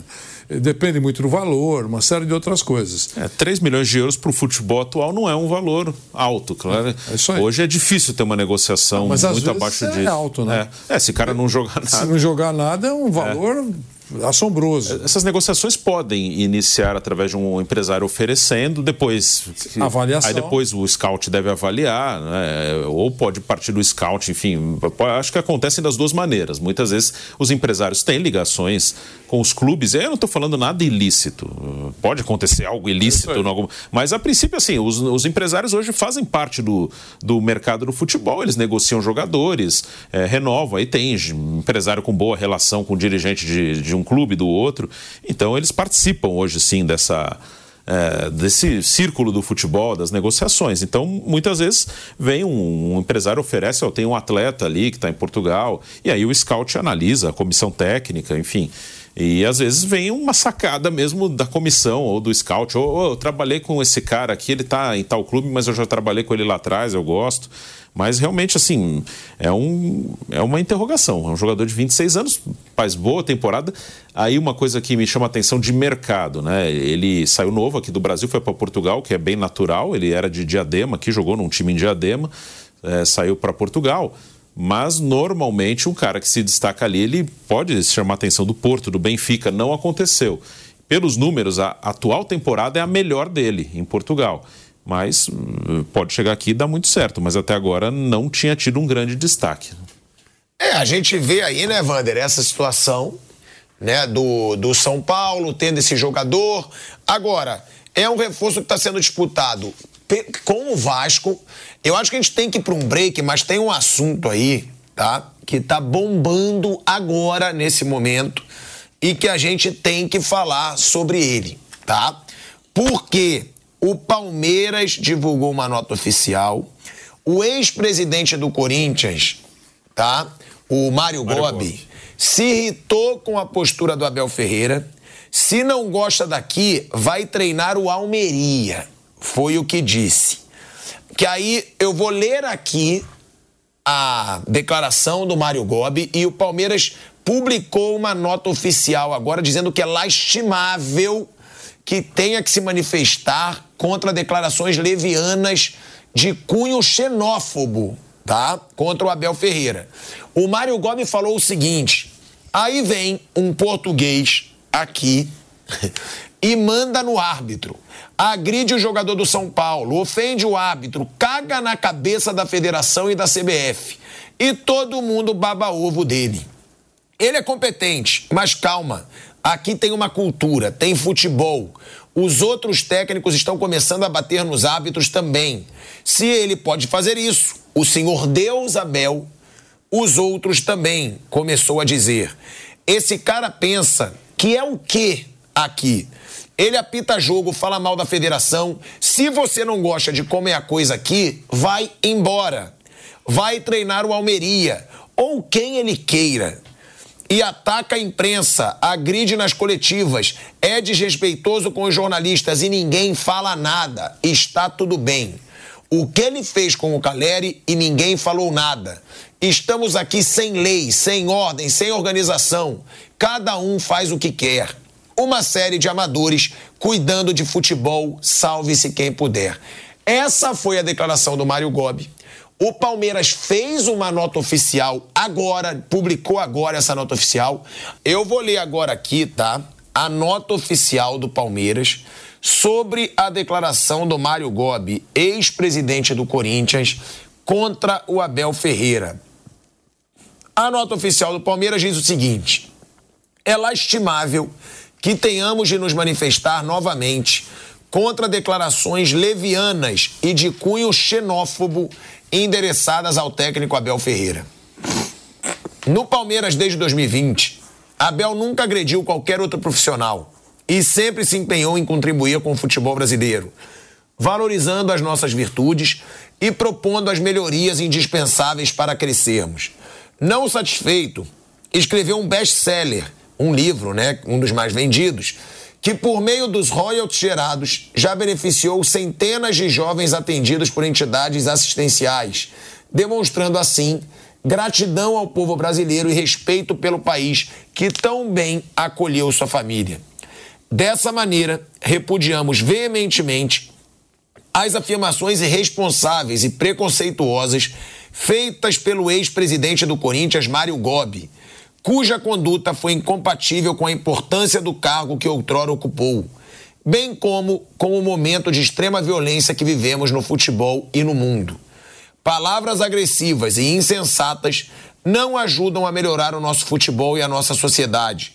Pelo contrário, servem somente para potencializar a intolerância que todos juntos precisamos combater com a máxima urgência. Tá aí a nota do Palmeiras. Eu acabei de ler aqui a nota que o Palmeiras fez, lamentando a declaração que o Palmeiras julga xenófoba do Mário Gobi, ex-presidente do Corinthians, que atacou aí o Abel Ferreira.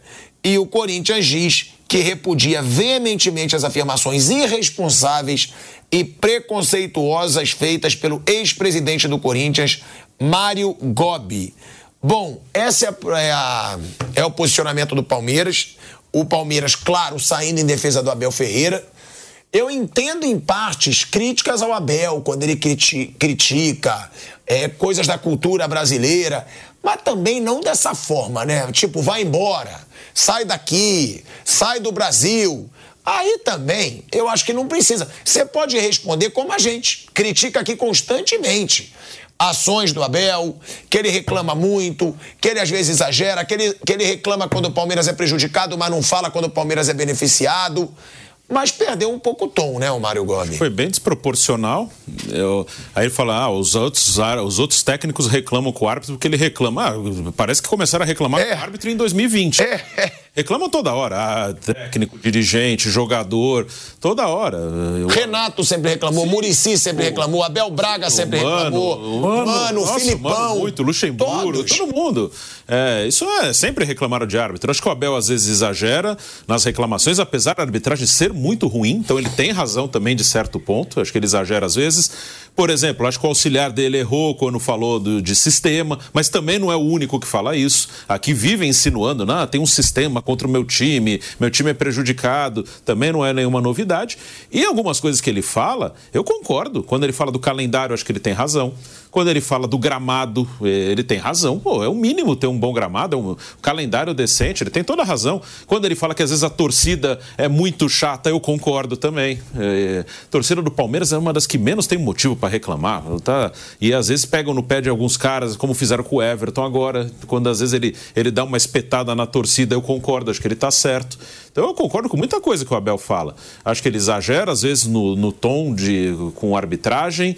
É, essa coisa de só reclamar quando o time dele é prejudicado e não o outro também acontece às vezes, mas também todo mundo faz isso. É muito raro, ou quase ninguém, eu nunca vi, ou vai, pode ter acontecido uma vez ou outra, mas de um cara chegar, olha, eu quero dizer que hoje o meu time foi ajudado e que isso está errado. A gente tem que melhorar a arbitragem no Brasil. Hoje o meu time foi ajudado, amanhã pode ser prejudicado. É muito raro isso acontecer. Não é só o Abel que reclama mais quando é contra o time dele.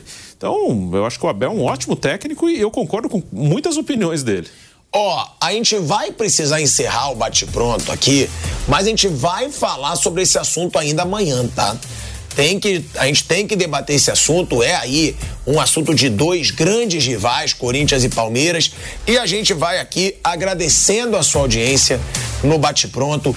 Muito obrigado. Eu sempre falo aqui, hein, galera? É todo dia, de meio-dia até as duas da tarde, no YouTube da Jovem Pan Esportes e na Rádio Jovem Pan. Tá bom? Muito obrigado pela sua audiência e uma boa tarde para todos vocês.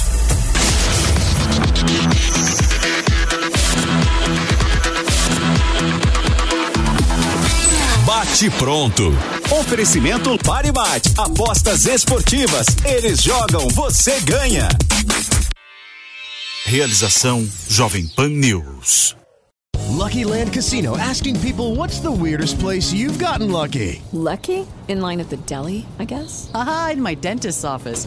More than once, actually. Do I have to say? Yes, you do. In the car before my kids' PTA meeting. Really? Yes. Excuse me, what's the weirdest place you've gotten lucky? I never win and tell. Well, there you have it. You can get lucky anywhere playing at LuckyLandSlots.com. Play for free right now. Are you feeling lucky? No purchase necessary. Void where prohibited by law. 18 plus. Terms and conditions apply. See website for details.